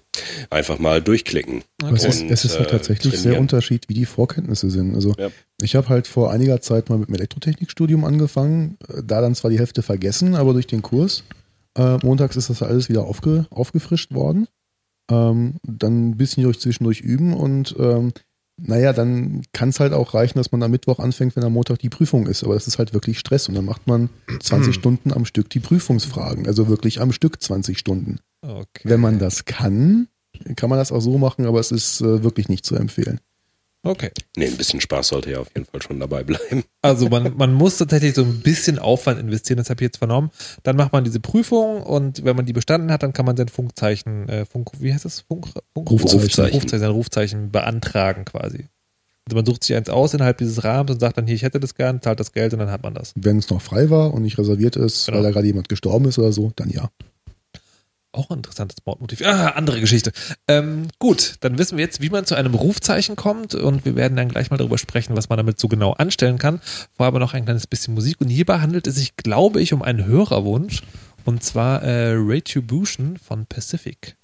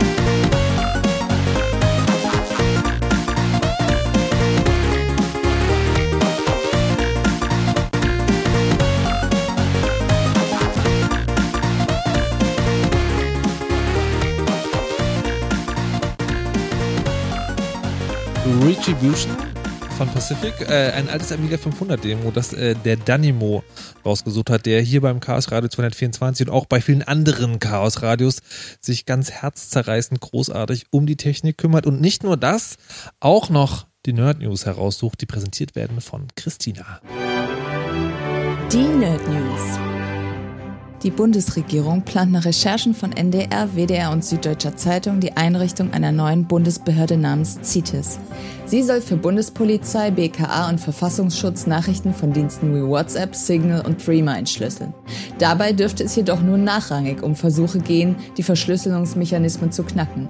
Vielmehr werden Nachrichten per Bundestrojaner, der sogenannten Quellen-TKÜ, vor der Verschlüsselung abgefangen. Angeblich soll die neue Behörde aber keine neuen Befugnisse erhalten. Der ehemalige Datenschutzbeauftragte Peter Schaar merkt jedoch an, dass die Strafprozessordnung keine Rechtsgrundlage und damit keine Legitimation für den Einsatz von Staatstrojanern für Online-Durchsuchungen enthalte. CITES soll mit 60 Mitarbeitern starten und bis 2022 auf 400 Mitarbeiter anwachsen. Parallel dazu sollen die Mittel zur Entschlüsselung solcher Nachrichten beim BND, der nicht an CITES teilnehmen soll, ebenfalls erheblich aufgestockt werden. Das Kabinett der Bundesregierung hat unterdessen einen Gesetzesentwurf befürwortet, der dem Bundesnachrichtendienst nach NSA-Manier das Abschnorcheln von Internetverkehr auch in Deutschland gestattet. Dieses würde im Nachhinein die vom NSA-Untersuchungsausschuss kritisierten Praktiken des BND legitimieren, bei dem der Dienst Daten zum Beispiel an Knoten wie dem DE-CIX in Frankfurt abgreift. Bislang definierte der BND den Standort des DE-CIX schlicht als virtuelles Ausland. Ein mehr als fragwürdiges Vorgehen. Der BND brauche diese Befugnisse, um Ausländer im Inland abhören zu können, die mit dem Ausland kommunizieren. So begründet auch die NSA ihr Vorgehen im US-Inland. Wie der BND dabei sicherstellen will, dass wie vorgeschrieben keine Kommunikation zwischen Deutschen im In- oder Ausland abgehört werden, bleibt unterdessen sein Geheimnis. Der NSA ist diese saubere Trennung jedenfalls nicht gelungen. In jedem Fall darf sich der Steuerzahler auf Mehrkosten von jährlich mindestens 6,5 Millionen Euro freuen. Die Direktorenkonferenz der Landesmedienanstalten ist sich einig, dass das Analogfernsehen in den Kabelnetzen zügig abgeschaltet werden soll. Derzeit schauen noch rund 24% aller Zuschauer Analogfernsehen per Kabelanschluss. Der Verband der Kabelnetzbetreiber plant die Komplettabschaltung der Analog-TV-Verbreitung bis 2018. Dann sollen weniger als 20% der Zuschauer noch den alten Empfangsweg nutzen. Bei Unity Media ist bereits Mitte 2017 Schluss. Die analogen Fernsehsignale im Kabelnetz belegen im Vergleich zu den gut komprimierbaren Digitalsendern sehr viel Bandbreite auf dem Koaxialkabel, das auf der letzten Meile gemeinsam genutzt wird. Diese Bandbreite fehlt dann für die Verbreitung von HDTV oder Breitbandinternet.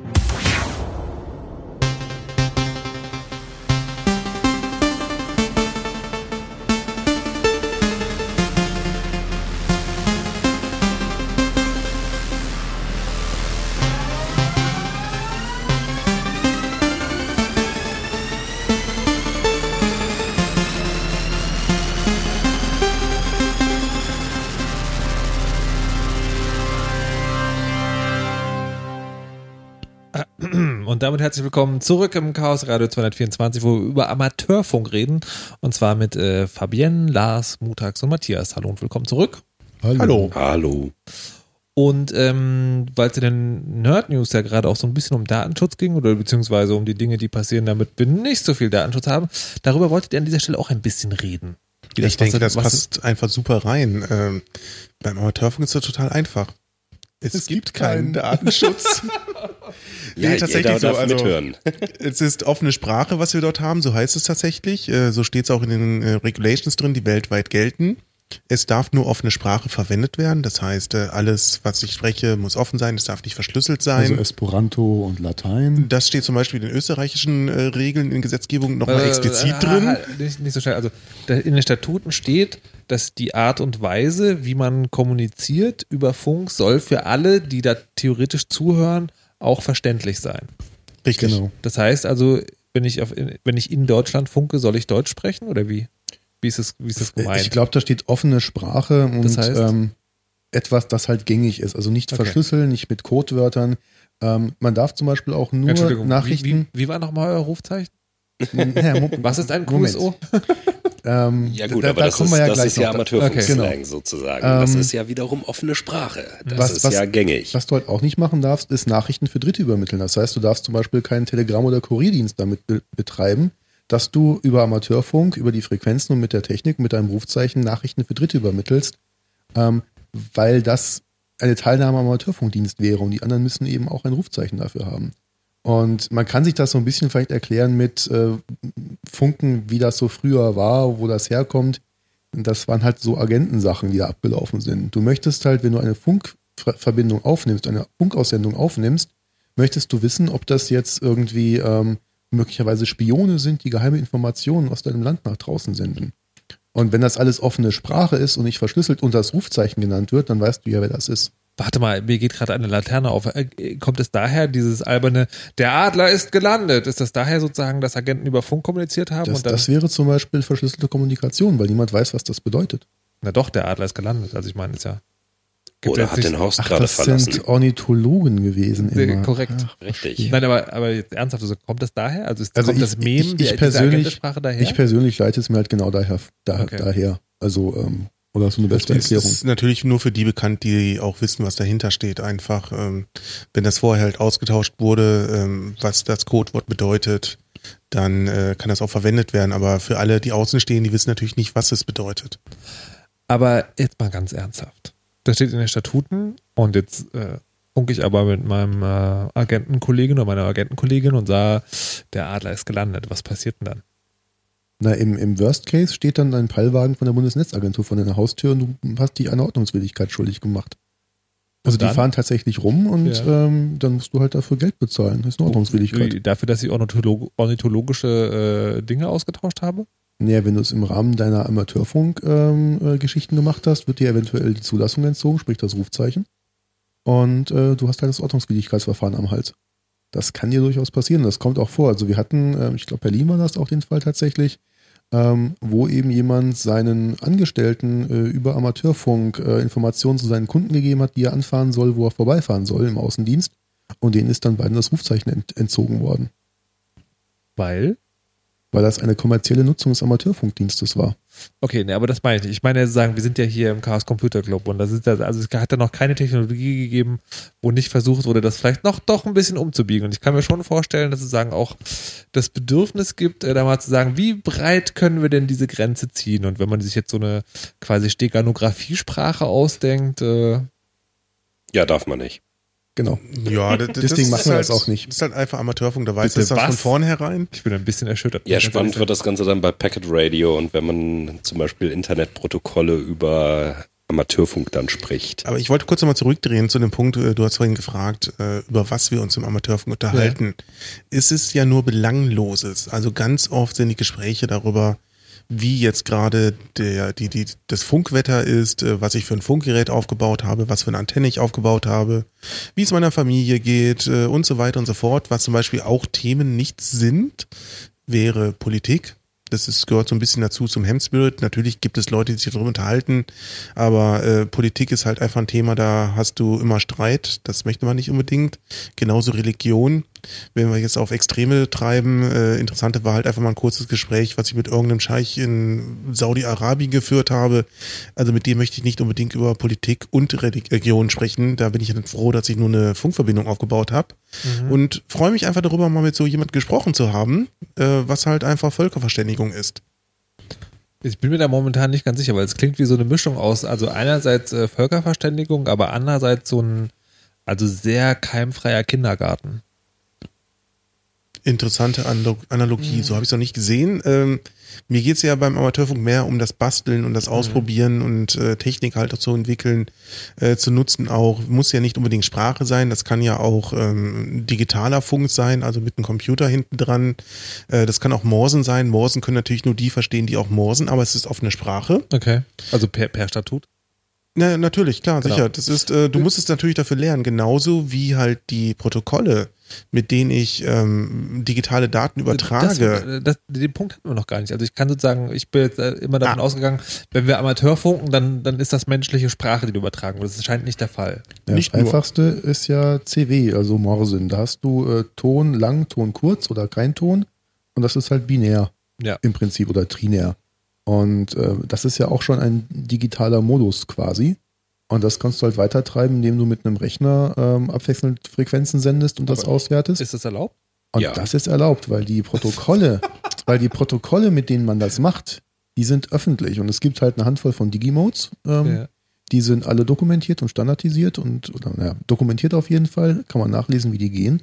Und die darf man dann benutzen, solange man jetzt nicht anfängt, darüber verschlüsselt Daten auszutauschen. Das durfte man wieder nicht.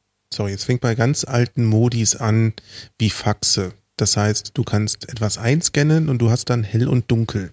Das kannst du natürlich als Nicht-Senden und Senden übertragen. Mhm. Und das kannst du auch auf der anderen Seite wieder dekodieren. Das ist offen, das ist total simpel. Dann geht es weiter mit Funkfernschreiber. Fernschreiber kennst du vielleicht noch, wo früher so Telex drüber weggeschickt wurde. Es ging über Drahtleitungen, das kannst du aber genauso über Funk machen. Die kannst du an ein Funkgerät anschließen, dann kannst du genauso die Signale übertragen. Die haben halt einfach auch ein Zweitonsystem, irgendwie und kommt auf der anderen Seite dann auch wieder so an. Das kannst du auch entschlüsseln. Sollen wir sie quälen? Und dann geht es jetzt weiter mit Modis, die einfach mal, nee, mach jetzt nicht SSTV an. Du kannst Bilder übertragen, das geht auch. Und du kannst auch Fernsehen übertragen. Und es sind ganz viele Modis von Funkamateuren entwickelt worden, womit mehr Daten zu einem bestimmten Zeitpunkt übertragen werden können. Das heißt, dass ich eins von zum Beispiel 4096 Bits zu einem Zeitpunkt übertragen kann. Und das kann eins von 4096 unterschiedlichen Bits sein.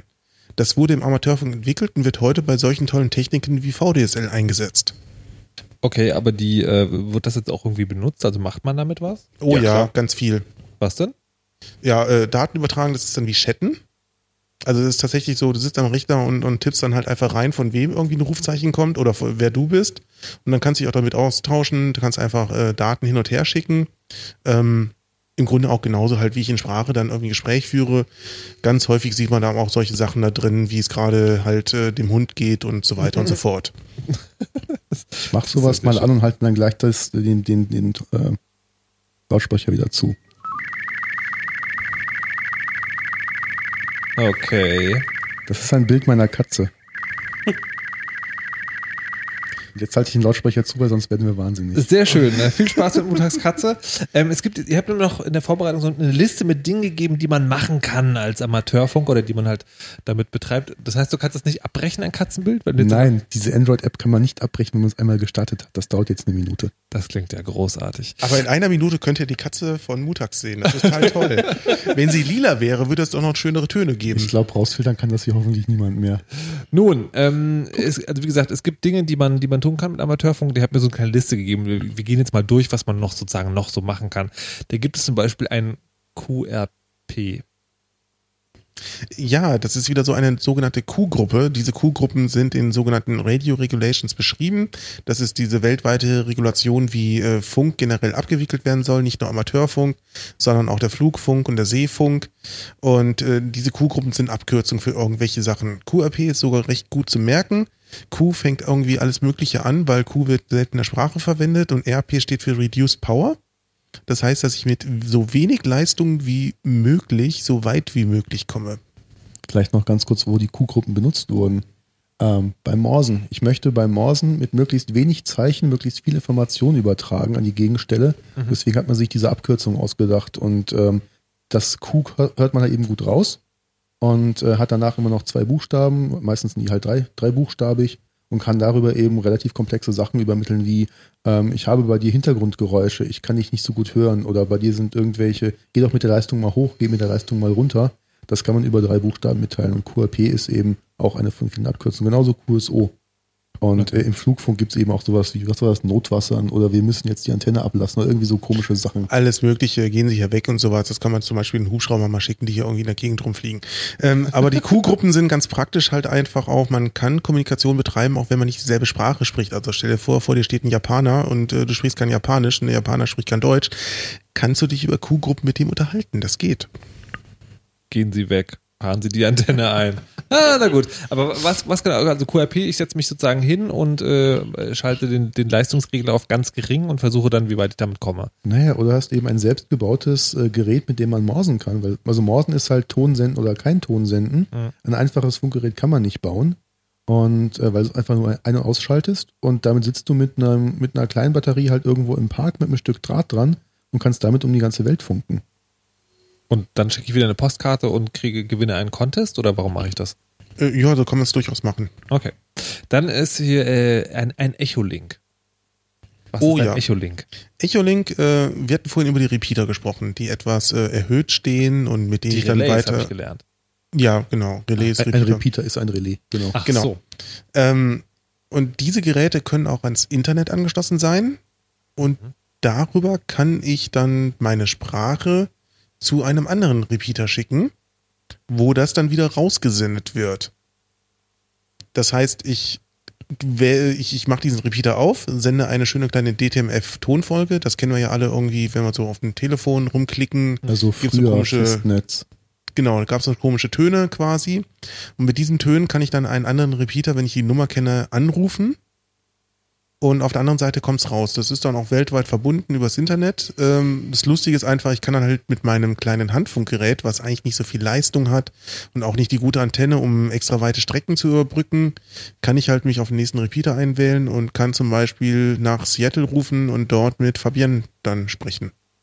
Und haben wir das tatsächlich gemacht? Das haben wir tatsächlich schon gemacht, ja.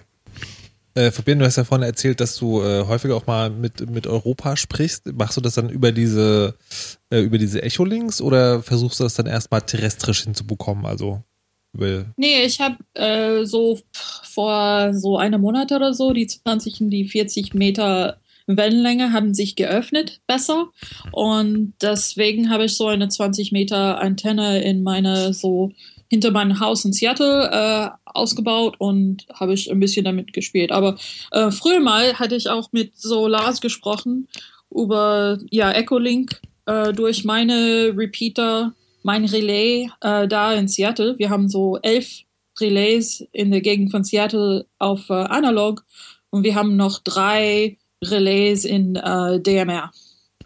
Okay. Digital. Das können wir auch beim Autofahren machen dann.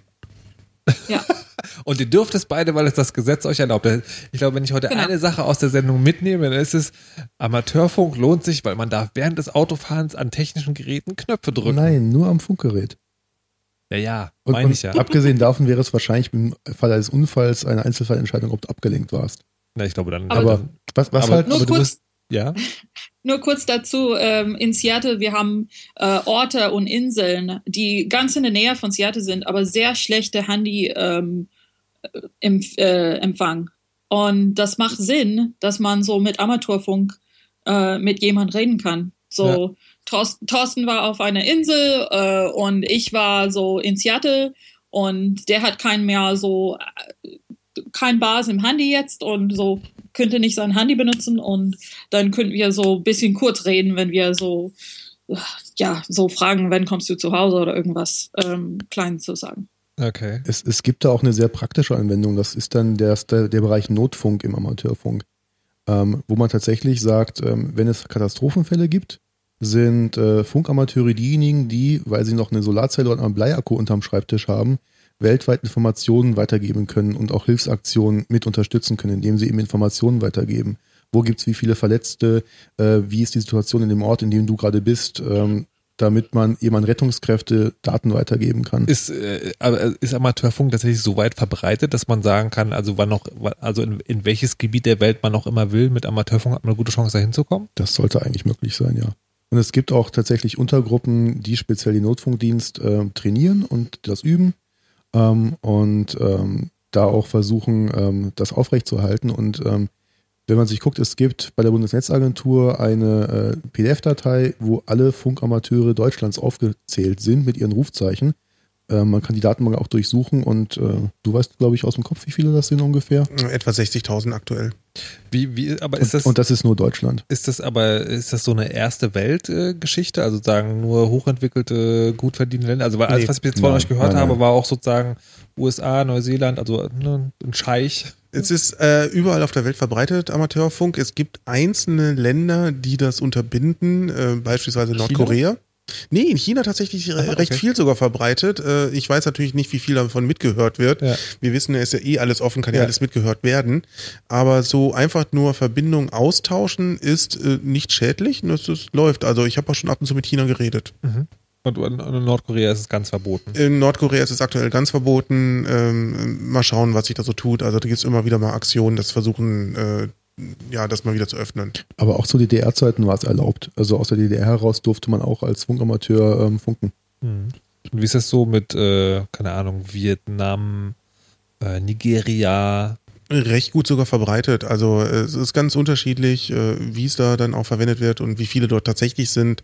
Aber es ist überall sonst möglich. Ich glaube, es ist tatsächlich nur in 2 Ländern verboten und eins davon war Nordkorea. Das andere Land fällt mir gerade nicht ein. Aber also verboten ist die eine Sache, die andere Sache die Verbreitung. Also sagen in den anderen, das wird doch seitdem bald betrieben. Es ist eben die Technik, die mit einer Solarzelle und einer kleinen Batterie machbar ist. Und deswegen gerade in den Ländern, wo natürlich wenig Infrastruktur ist, ist das nämlich verbreitet, klar. Ich kann ja tatsächlich mit einem Draht oder graphitbestäubten Hühnerdarm irgendwie einfach eine Antenne aufbauen und das durch die Gegend schieben. Gerade hoch. Das ist eine Kurzwellenantenne. Lieber Hörer, ich möchte, dass ihr das Bild graphitbestäubter Hühnerdarm in eurem Kopf behaltet. Na, beliebt sind auch Schnürsenkel. Also, geht auch. Sollte aber feucht sein. Ich möchte jetzt nicht länger drüber nachdenken. Ich möchte tatsächlich über Hardware möchte ich gleich auch nochmal reden, aber ich würde nochmal kurz auf den Punkt, also was man damit machen kann, zu sprechen kommen. Das ist, gibt es das auch sozusagen, also so wie Geocaching als Sport/Freizeitbeschäftigung, dass man irgendwas damit macht? Also nee, außer Fuchsjagden zum Beispiel. Ja, das Feld ist sehr breit, irgendwie, was der Amateurfunk bietet. Es gibt da so Verrückte tatsächlich, die dann auch sich Laufschuhe anziehen und so eine kleine Antenne mit Kopfhörern vor sich hertragen und versuchen dann halt einen sogenannten Peilsender zu finden. Das heißt, es ist so ein Sender, der einfach nur irgendwelche Piepstöne von sich gibt. Mhm.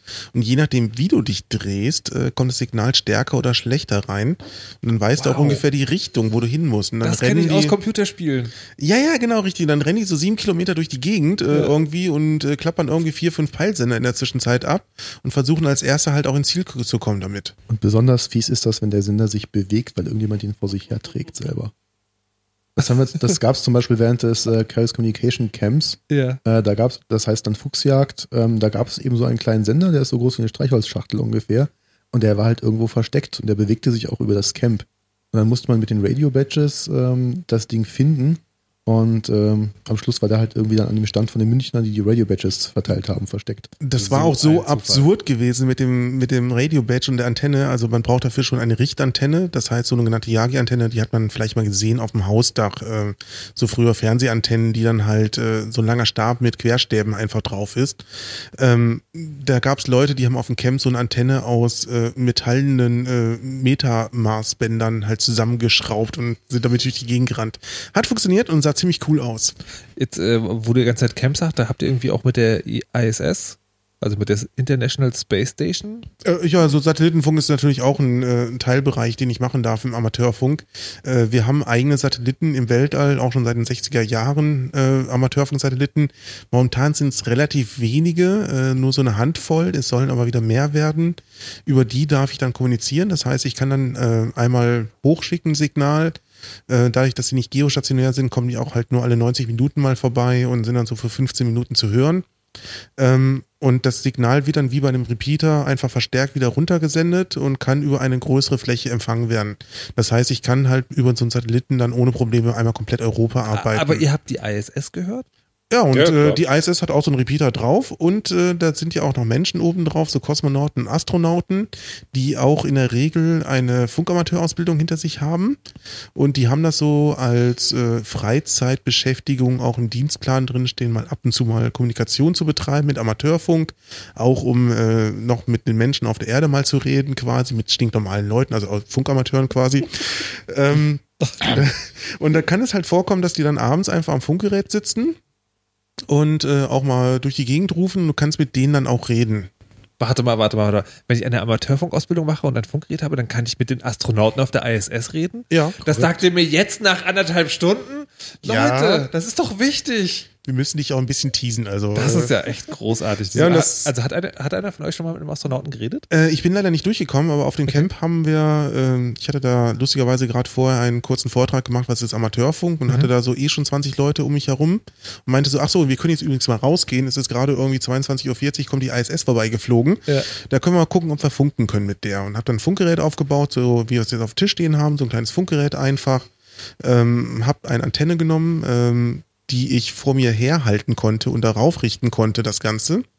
Also man kann sie auch mit so einem kleinen Handfunkgerät einfach schon empfangen, aber durch komme ich da nicht. Ich brauche schon ein bisschen gerichtete Verbindung dahin. Aber ich brauche nicht viel Leistung. Also kann ich auch mit 5 bis 10 Watt, also 5 Watt reichen sogar aus. So ISS, kommt jetzt ja nichts im Weg. So. Ja. Und 400 Kilometer kann ich ja so überbrücken. Naja, und dann stand ich halt dort irgendwie und habe dann so den Arm ausgestreckt mit der Antenne dran, auf die ISS gehalten und auch immer schön nachgeführt. Nach 10 Minuten schmerzt es auch schon im Arm, aber nun ja, ist eine andere Geschichte. Und ich konnte den Kosmonauten halt hören, wie er gerade davon sprach, dass der Progress-Frachter abgedockt hat. Er jetzt auch wieder funken darf, weil wenn er dranhängt, darf er nicht funken. Und wenn er abgedockt ist und dann irgendwann verglüht ist, darf er auch wieder das Funkgerät einschalten. Zumindest für Amateurfunk. Und wie er davon erzählte, dass er schon ein halbes Jahr oben ist, das war die Langzeitmission, also von den Kosmonauten, die ein ganzes Jahr da oben bleiben. Einer von denen war halt schon ein halbes Jahr oben, vermisst seine Frau, seine Kinder und so weiter.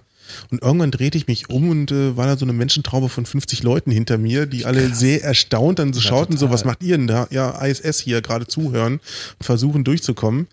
War schon ziemlich guter Spaß, vor allen Dingen, als dann hinterher Holgi, dein Vorgänger quasi fürs Chaos Radio, dann auch mal auf mich zukam und meinte so, boah, ich habe noch nie die ISS gesehen und jetzt habe ich sie so gleich noch gehört sogar dazu. Also, das war sehr, sehr cool. Das sagten schon einige und ich werde auch heute mal noch wieder darauf angesprochen, so von einigen Leuten, so, ja, ich war beim Camp dabei, als du die ISS gehört hattest. Und so.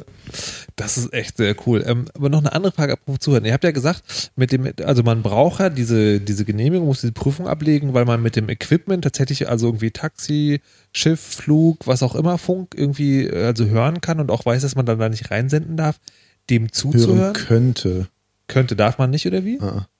Ach so. Ist auch tatsächlich so, dass es ja eine Funkaussendung, die nicht für die Öffentlichkeit bestimmt ist und auch kein Amateurfunk ist. Und deswegen darf ich das weder bewusst hören, noch die Frequenzen ansteuern, noch darüber reden, ob und was ich da gehört habe. Also selbst die Tatsache, dass ich sowas mal gehört habe, darf ich nicht kommunizieren. Das ist oh Gesetz. Also die Frage, die wäre sowas interessant, wenn man jetzt zufällig da drauf stößt, dann kann er wahrscheinlich nicht beantwortet werden. Also Amateurfunk, die Bänder und die Frequenzen quasi dafür darfst du ja mithören. Nein, ich meine bei den, egal. Lassen wir das, Global Response und so. Bei dem anderen habe ich noch nie reingehört. Also ich habe noch nie mein Funkgerät irgendwie mal auf Behördenfunk oder was anderes eingestellt. Außer Schiffsfunk, aber das darf ich auch machen, weil ich auch eine Lizenz dafür habe. Okay. Das ist bei Flugfunk noch ganz lustig. Also in Deutschland ist es tatsächlich untersagt, Flugfunk zu hören. In anderen Ländern ist das anders. Deswegen gibt es im Internet auch Streams davon. Mhm. Ob man jetzt in Deutschland legal einen Stream aus den USA hören kann, weiß ich nicht.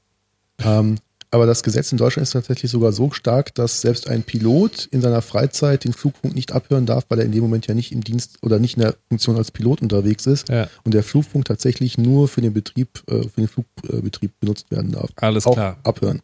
Keine Dienstfunk, aber mal mit der ISS funken. Das macht Amateurfunk möglich. Ich finde es total super. Wir hören jetzt noch, bevor wir uns mal mit, also natürlich einem der wichtigsten Themen, welche Hardware kann ich wie kaufen und selber löten beschäftigen, noch eine kleine Musik Pathfinder von QB.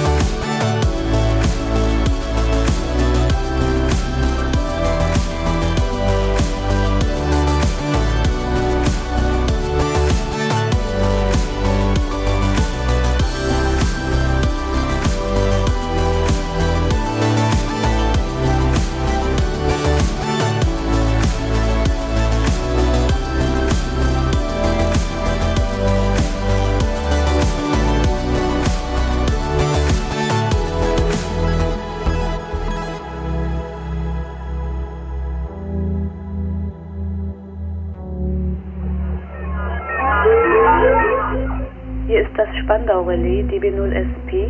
Bitte sprechen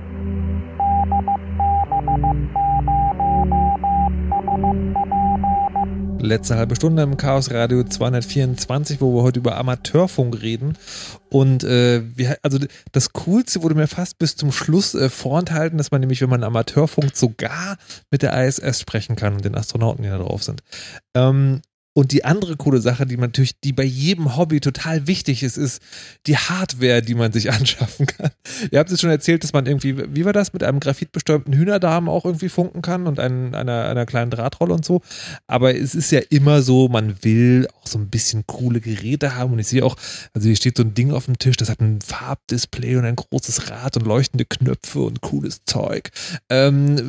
Was gibt es denn so für Hardware? Worauf muss man denn achten? Was kann man denn da an Geld ausgeben? Und was davon will man selber löten? Ausgeben, so viel wie du hast. Und noch mehr. Natürlich. Es gibt da so die schönen Altsprüche, bringe deinen Kindern Amateurfunk bei und sie werden kein Geld für Drogen haben. Okay. Aber, es gibt Selbstbasteln. Also, dann gibt es diese Handfunkgeräte. In welchen Preisklassen spielt sich das? Das kommt halt drauf an, was du möchtest. In den letzten Jahren gibt es halt sehr, sehr viel China-Plastikware. Die qualitativ jetzt nicht so super dolle ist und auch ein bisschen neben der Hauptfrequenz sendet, aber alles noch im Rahmen des Zugelassenen. Mhm. Das sind Handfunkgeräte, wie wir sie, ich komme jetzt gerade an den Text dran. Ja, hier zum Beispiel eine solche. Genau, das ist so eine Baofeng-Quetsche. Baofeng ist der Markenname von den Dingern oder Lanxen oder so. Für die Leute, die jetzt nicht den Videostream gucken, das sind tatsächlich Geräte, die sind tatsächlich handgroß ungefähr. Nur wie so ein Walkie-Talkie. Also, kleiner als ein Smartphone. Also kleiner, aber viel, viel breiter. Und was die meistens machen, ist es auf 2,70 Meter, also in diesem 144 Megahertz und 430 Megahertz Bereich senden und empfangen. Das ist so das, was wir eben oder vorhin schon als Quasselfunk bezeichnet haben, was so die Relais machen, wo man so untereinander reden kann und was so oft einfach auch Koordination ist, wo man sich morgens so mit seinem Ortsverband irgendwie kurz abspricht oder abends unterhält, was man so den Tag über gemacht hat oder so. Oder eben Kurzwelle verabredet, so was man da mal versuchen kann oder sich austauscht. Wie ist denn jetzt hier in Berlin gerade, wie sind die Bedingungen eigentlich für die Kurzwelle aus Berlin jetzt gerade? Wer kam denn heute bis wohin? Wie sind die Ausbreitungsbedingungen?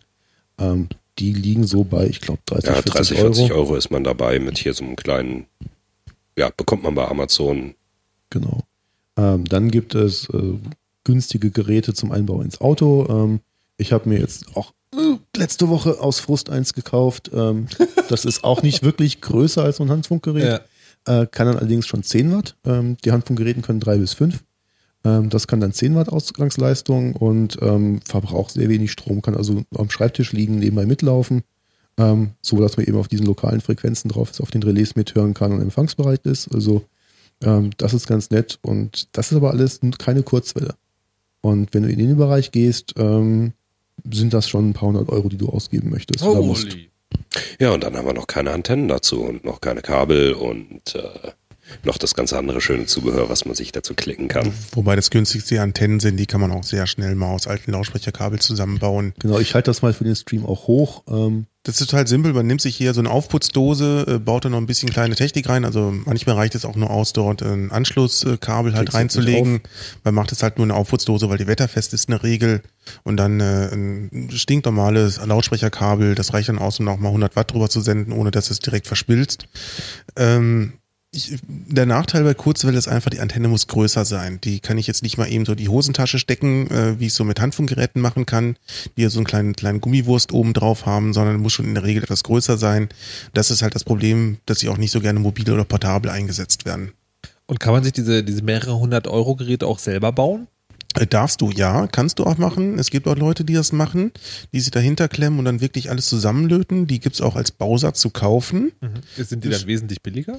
Nicht mehr allzu viel. Das ist dann auch wieder so eine kleine Gesetzeslücke. In Deutschland muss dann dafür keine Entsorgungsgebühr bezahlt werden. Wenn du fertige Geräte verkaufst, musst du halt irgendwie so eine Umweltgebühr bezahlen und so ein Kram. Das ist der einzige Unterschied aber. Ist meist der einzige Unterschied. Und meistens heißt Bausatz in dem Fall jetzt auch nur, du steckst die Platine in ein Gehäuse und schraubst es zu.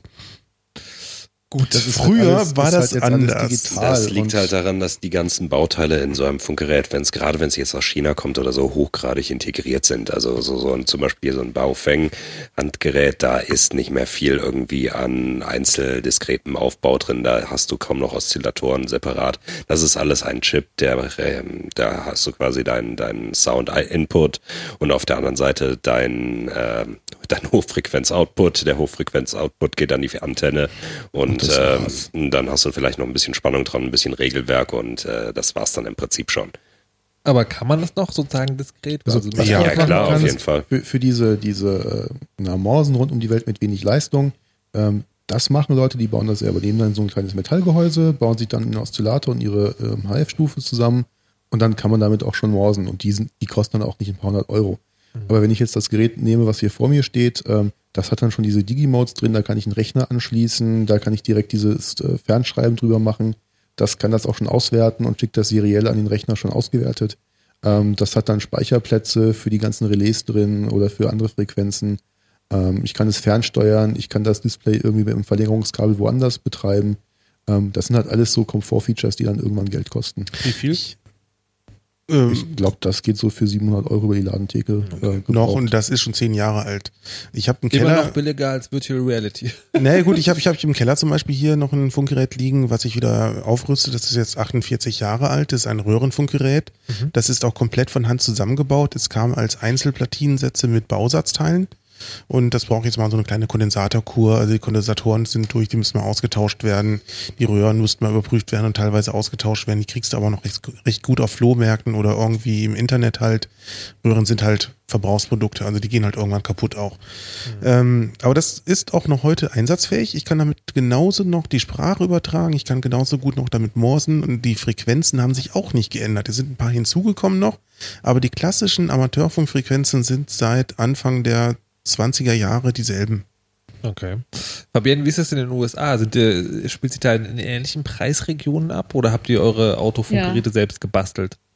Ja, es gibt auch ich war neidisch auf der alte Vintage Heathkit von Lars und ich habe mich auch eins gekauft in eBay. Okay. Und ich baue jetzt als Projekt eine Rohren Vintage 100 Watt Transceiver Radio, wo man so reden und morsen kann.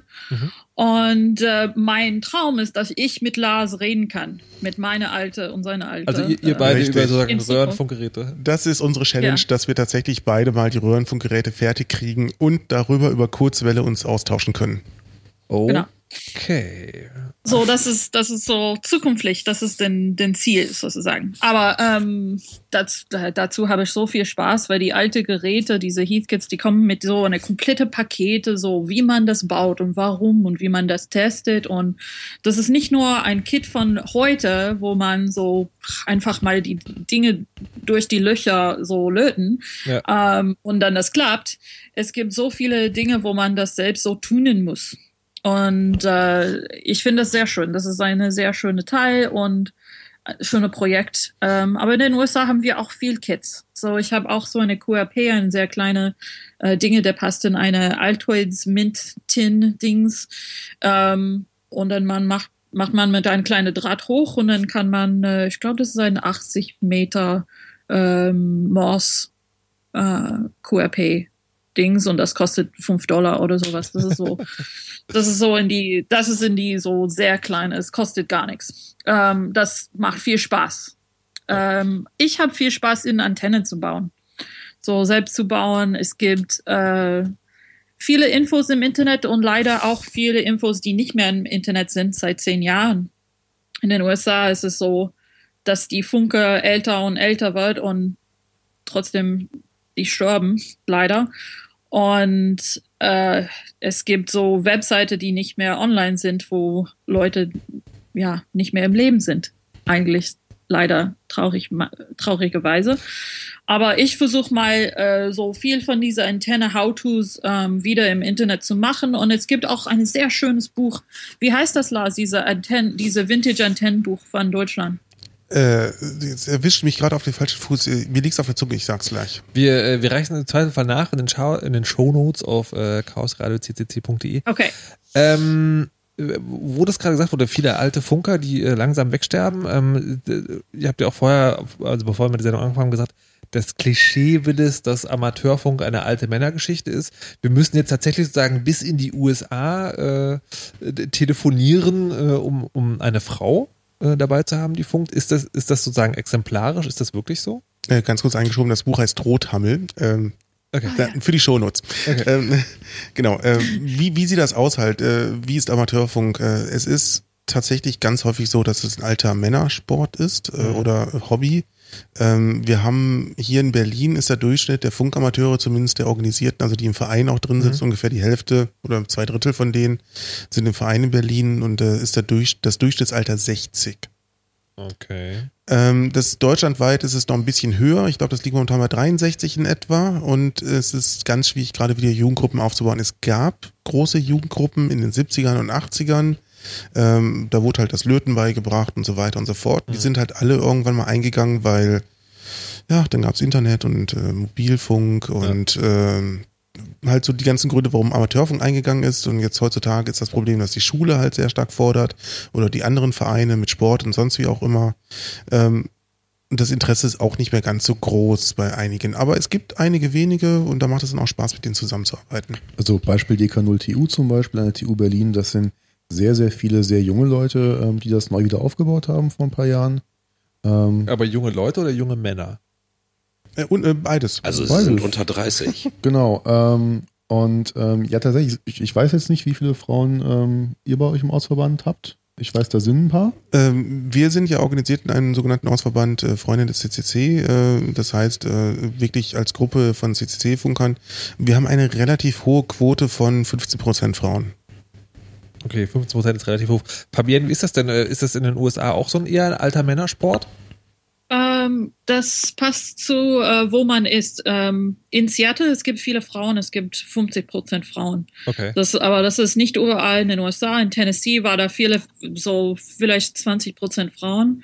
Aber ja, das gehört zu. Texas ist auch wenige Frauen. Kalifornien, es gibt viele Frauen.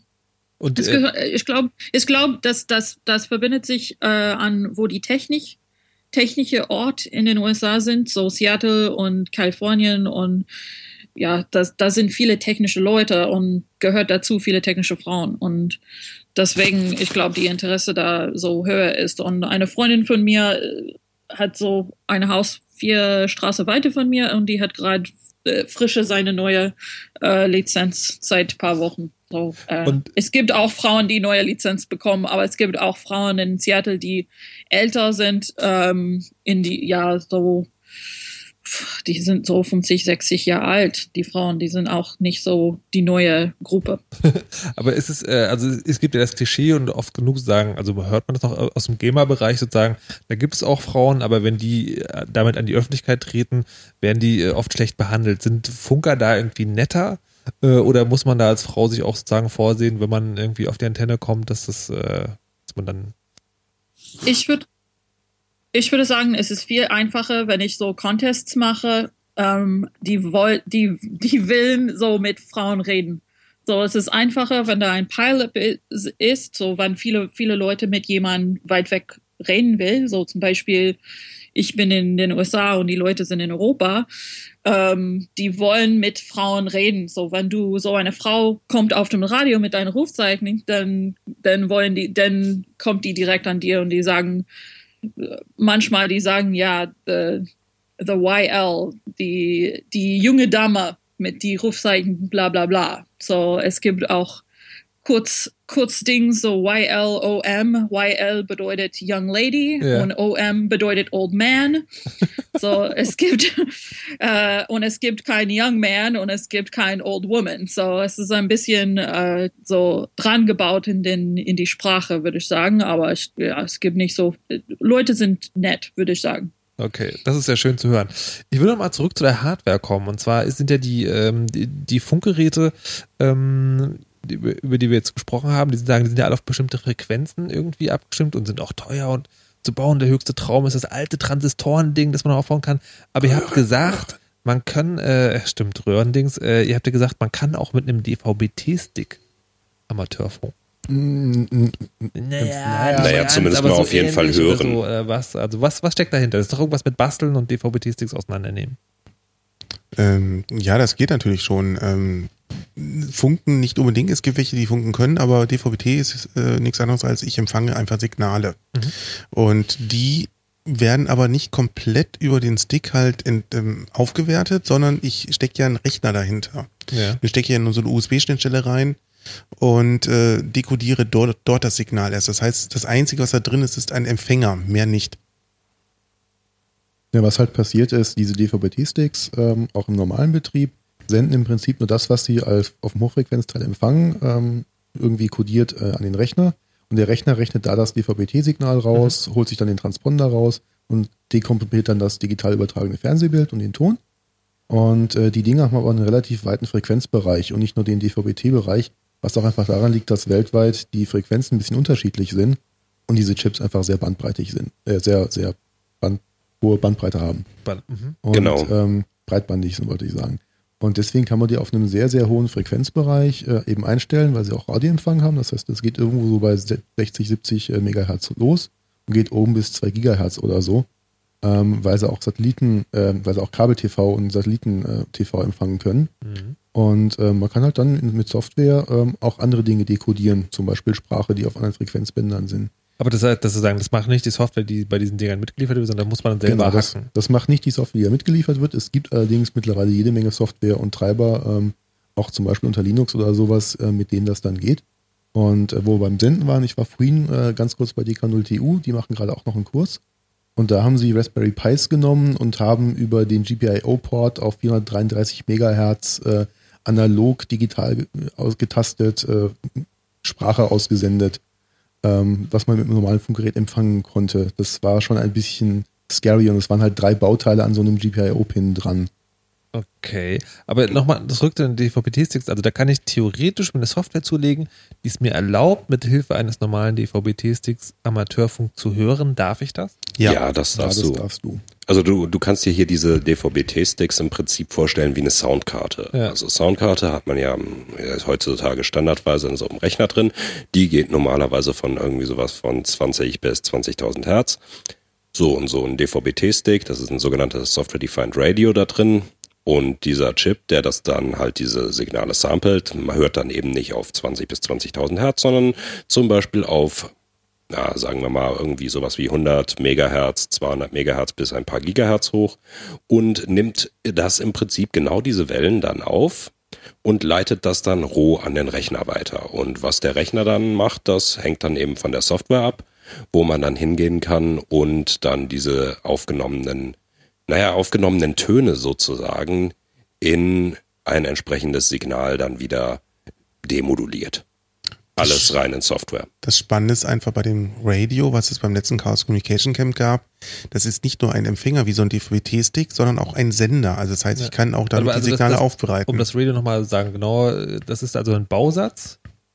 Das Radio? Ja. Naja, Bausatz in dem Sinne, ich stecke ein Display drauf in eine Batterie und dann ist es fertig. Ist fertig. Das ist also ein kleines Funkgerät. Genau, richtig. Es ist ein kleines Funkgerät, womit ich dann auch wieder Sachen senden kann.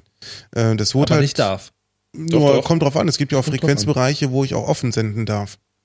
Also okay. wo alle quasi so ein bisschen senden dürfen, aber halt nur mit geringer Leistung.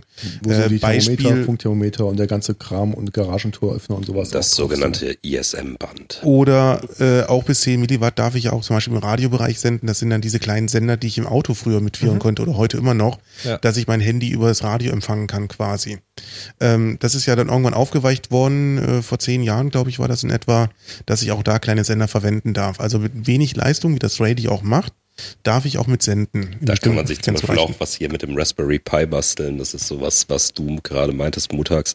Nämlich da diese GPIO-Pins, die kann man halt entsprechend auch mit 100 Megahertz, an- und ausmachen und dadurch entsprechend halt mit einem kleinen Tiefpassfilter noch dahinter, senden. Das lassen wir den technisch versierten. Ich würde jetzt sozusagen, weil wir bald am Ende der Sendung sind, nochmal genau fragen wollen. Es gibt ja, du machst ja, Lars, diesen Kurs hier im Chaos Computer Club Berlin. Ist gerade vorbei, glaube ich, oder so. Aber es soll noch einen geben. Bitte sagen Sie jetzt, wenn jemand diese 2 Stunden durchgestanden hat, und denkt so, Yes, Amateurfunken. Ich möchte das auch machen und bin auch in Berlin. Genau, ich gebe hier regelmäßig Kurse in Berlin. Das heißt, der nächste ist so geplant für ab Herbst, also so Oktober rum. Das ist auch wieder zeitgleich, so wie es aussieht mit dem Kurs in der TU Berlin, dass wir zeitgleich starten, aber wir sind genügend Leute, dass wir uns auch aufteilen können. Das passt schon. Also meistens gibt es genügend Anmeldungen. Vielleicht muss ich die auch irgendwann schließen, weil nicht so viele Leute hier reinpassen in den Raum.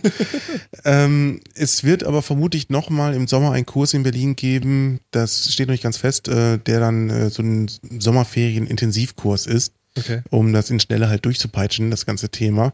Ansonsten, wer jetzt nicht aus Berlin ist, hoffentlich sind auch noch andere Zuhörer da und Zuhörerinnen natürlich.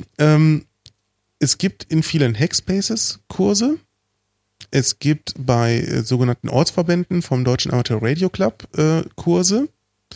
Es gibt die Online-Kurse, wer jetzt halt gerade keine Zeit hat, irgendwo lokal hinzugehen, kann auch so einen Online-Kurs mit besuchen und dort dann halt regelmäßig Briefe zugeschickt kriegen, also E-Mails in diesem Fall, oder einfach selbstständig lernen, das geht auch.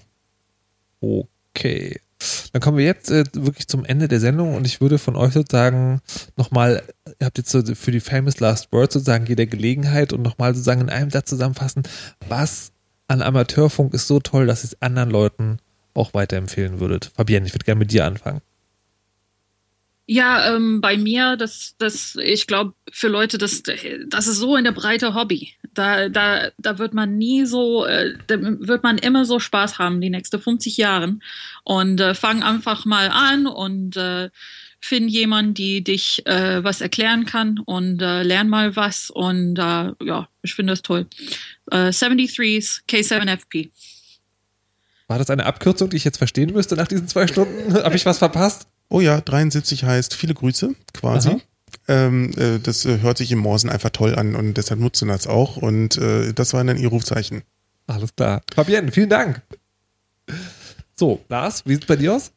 Ich mache Amateurfunk, weil ich einfach den Spaß dran habe, dass ich ohne Provider mit so einer Antenne im Garten durch die Welt funken kann oder zu Raumschiffen oder zum Mond und so weiter. Also das ist für mich der große Spaß, dann auch die Sachen zusammenzubauen.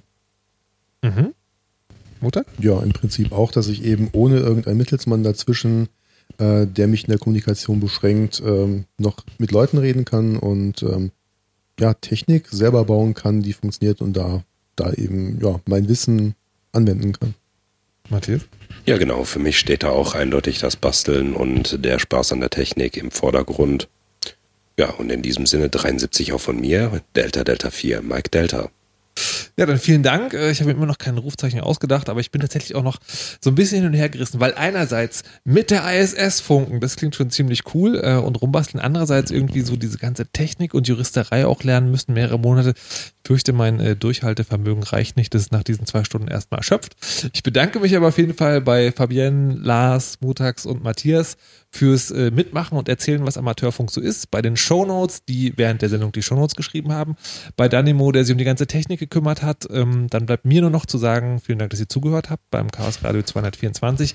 Die nächste Ausgabe gibt es dann wieder von Fritz aus Potsdam.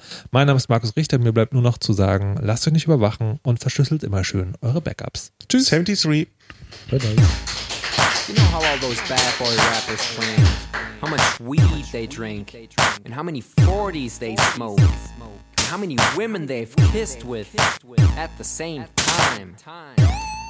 But you see, I'm addicted to something else. It's not about fancy cars or bling bling, unless it's a glitter animation.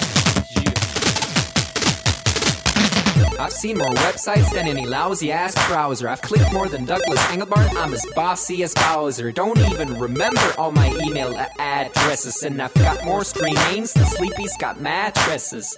I need the internet like Whitney Houston needs crack. If you feel the same way, let me see you delicious this track.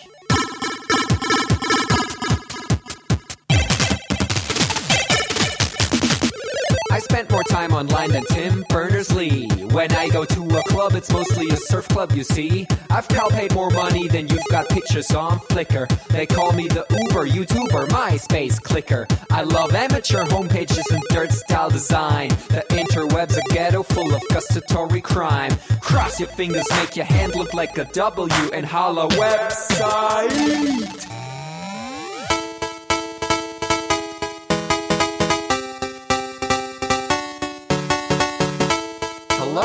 future girlfriend. This is what I sound like. Photosending, upping it up. Check your birthday, keep on fucking it up. What? All my bitches up in the club. Let me see you shaking it, don't stop. Rub it down, bounce around, wiggle every pound. Get it to the hyper ground. Everybody dance, jump if you like it, this sound. Feel the bass drop, hear the beat pop. What you gon' do? When it's time to take off, climb the rooftop, jump out of your shoe. It goes oohs, oohs, heavy face balloons, unfadable pokey tunes, dance moves from shitty cartoons, really hot wounds, hungover afternoons. The club's full with the whole sweaty nation. That seems out of the wrong medication. Rave invasion, it's a D-Thang. Moin, Peng, Pum, Chuck, Peng. 1, 2, Polizei, 3, 4, Polizei, 5, 6, Hyper, 6, 7, 8, bitte nach. It's an index finger party.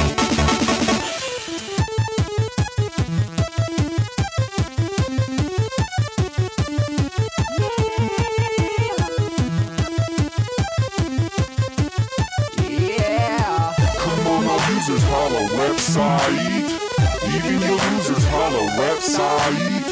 Everybody come on, holla website. Come on, come on, a holla website. Come on, come on.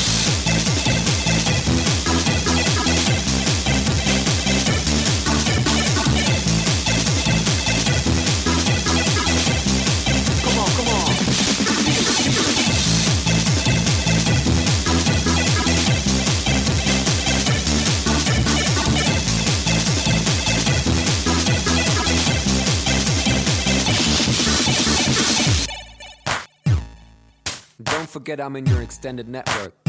Biatch. XO 2000. Bleh.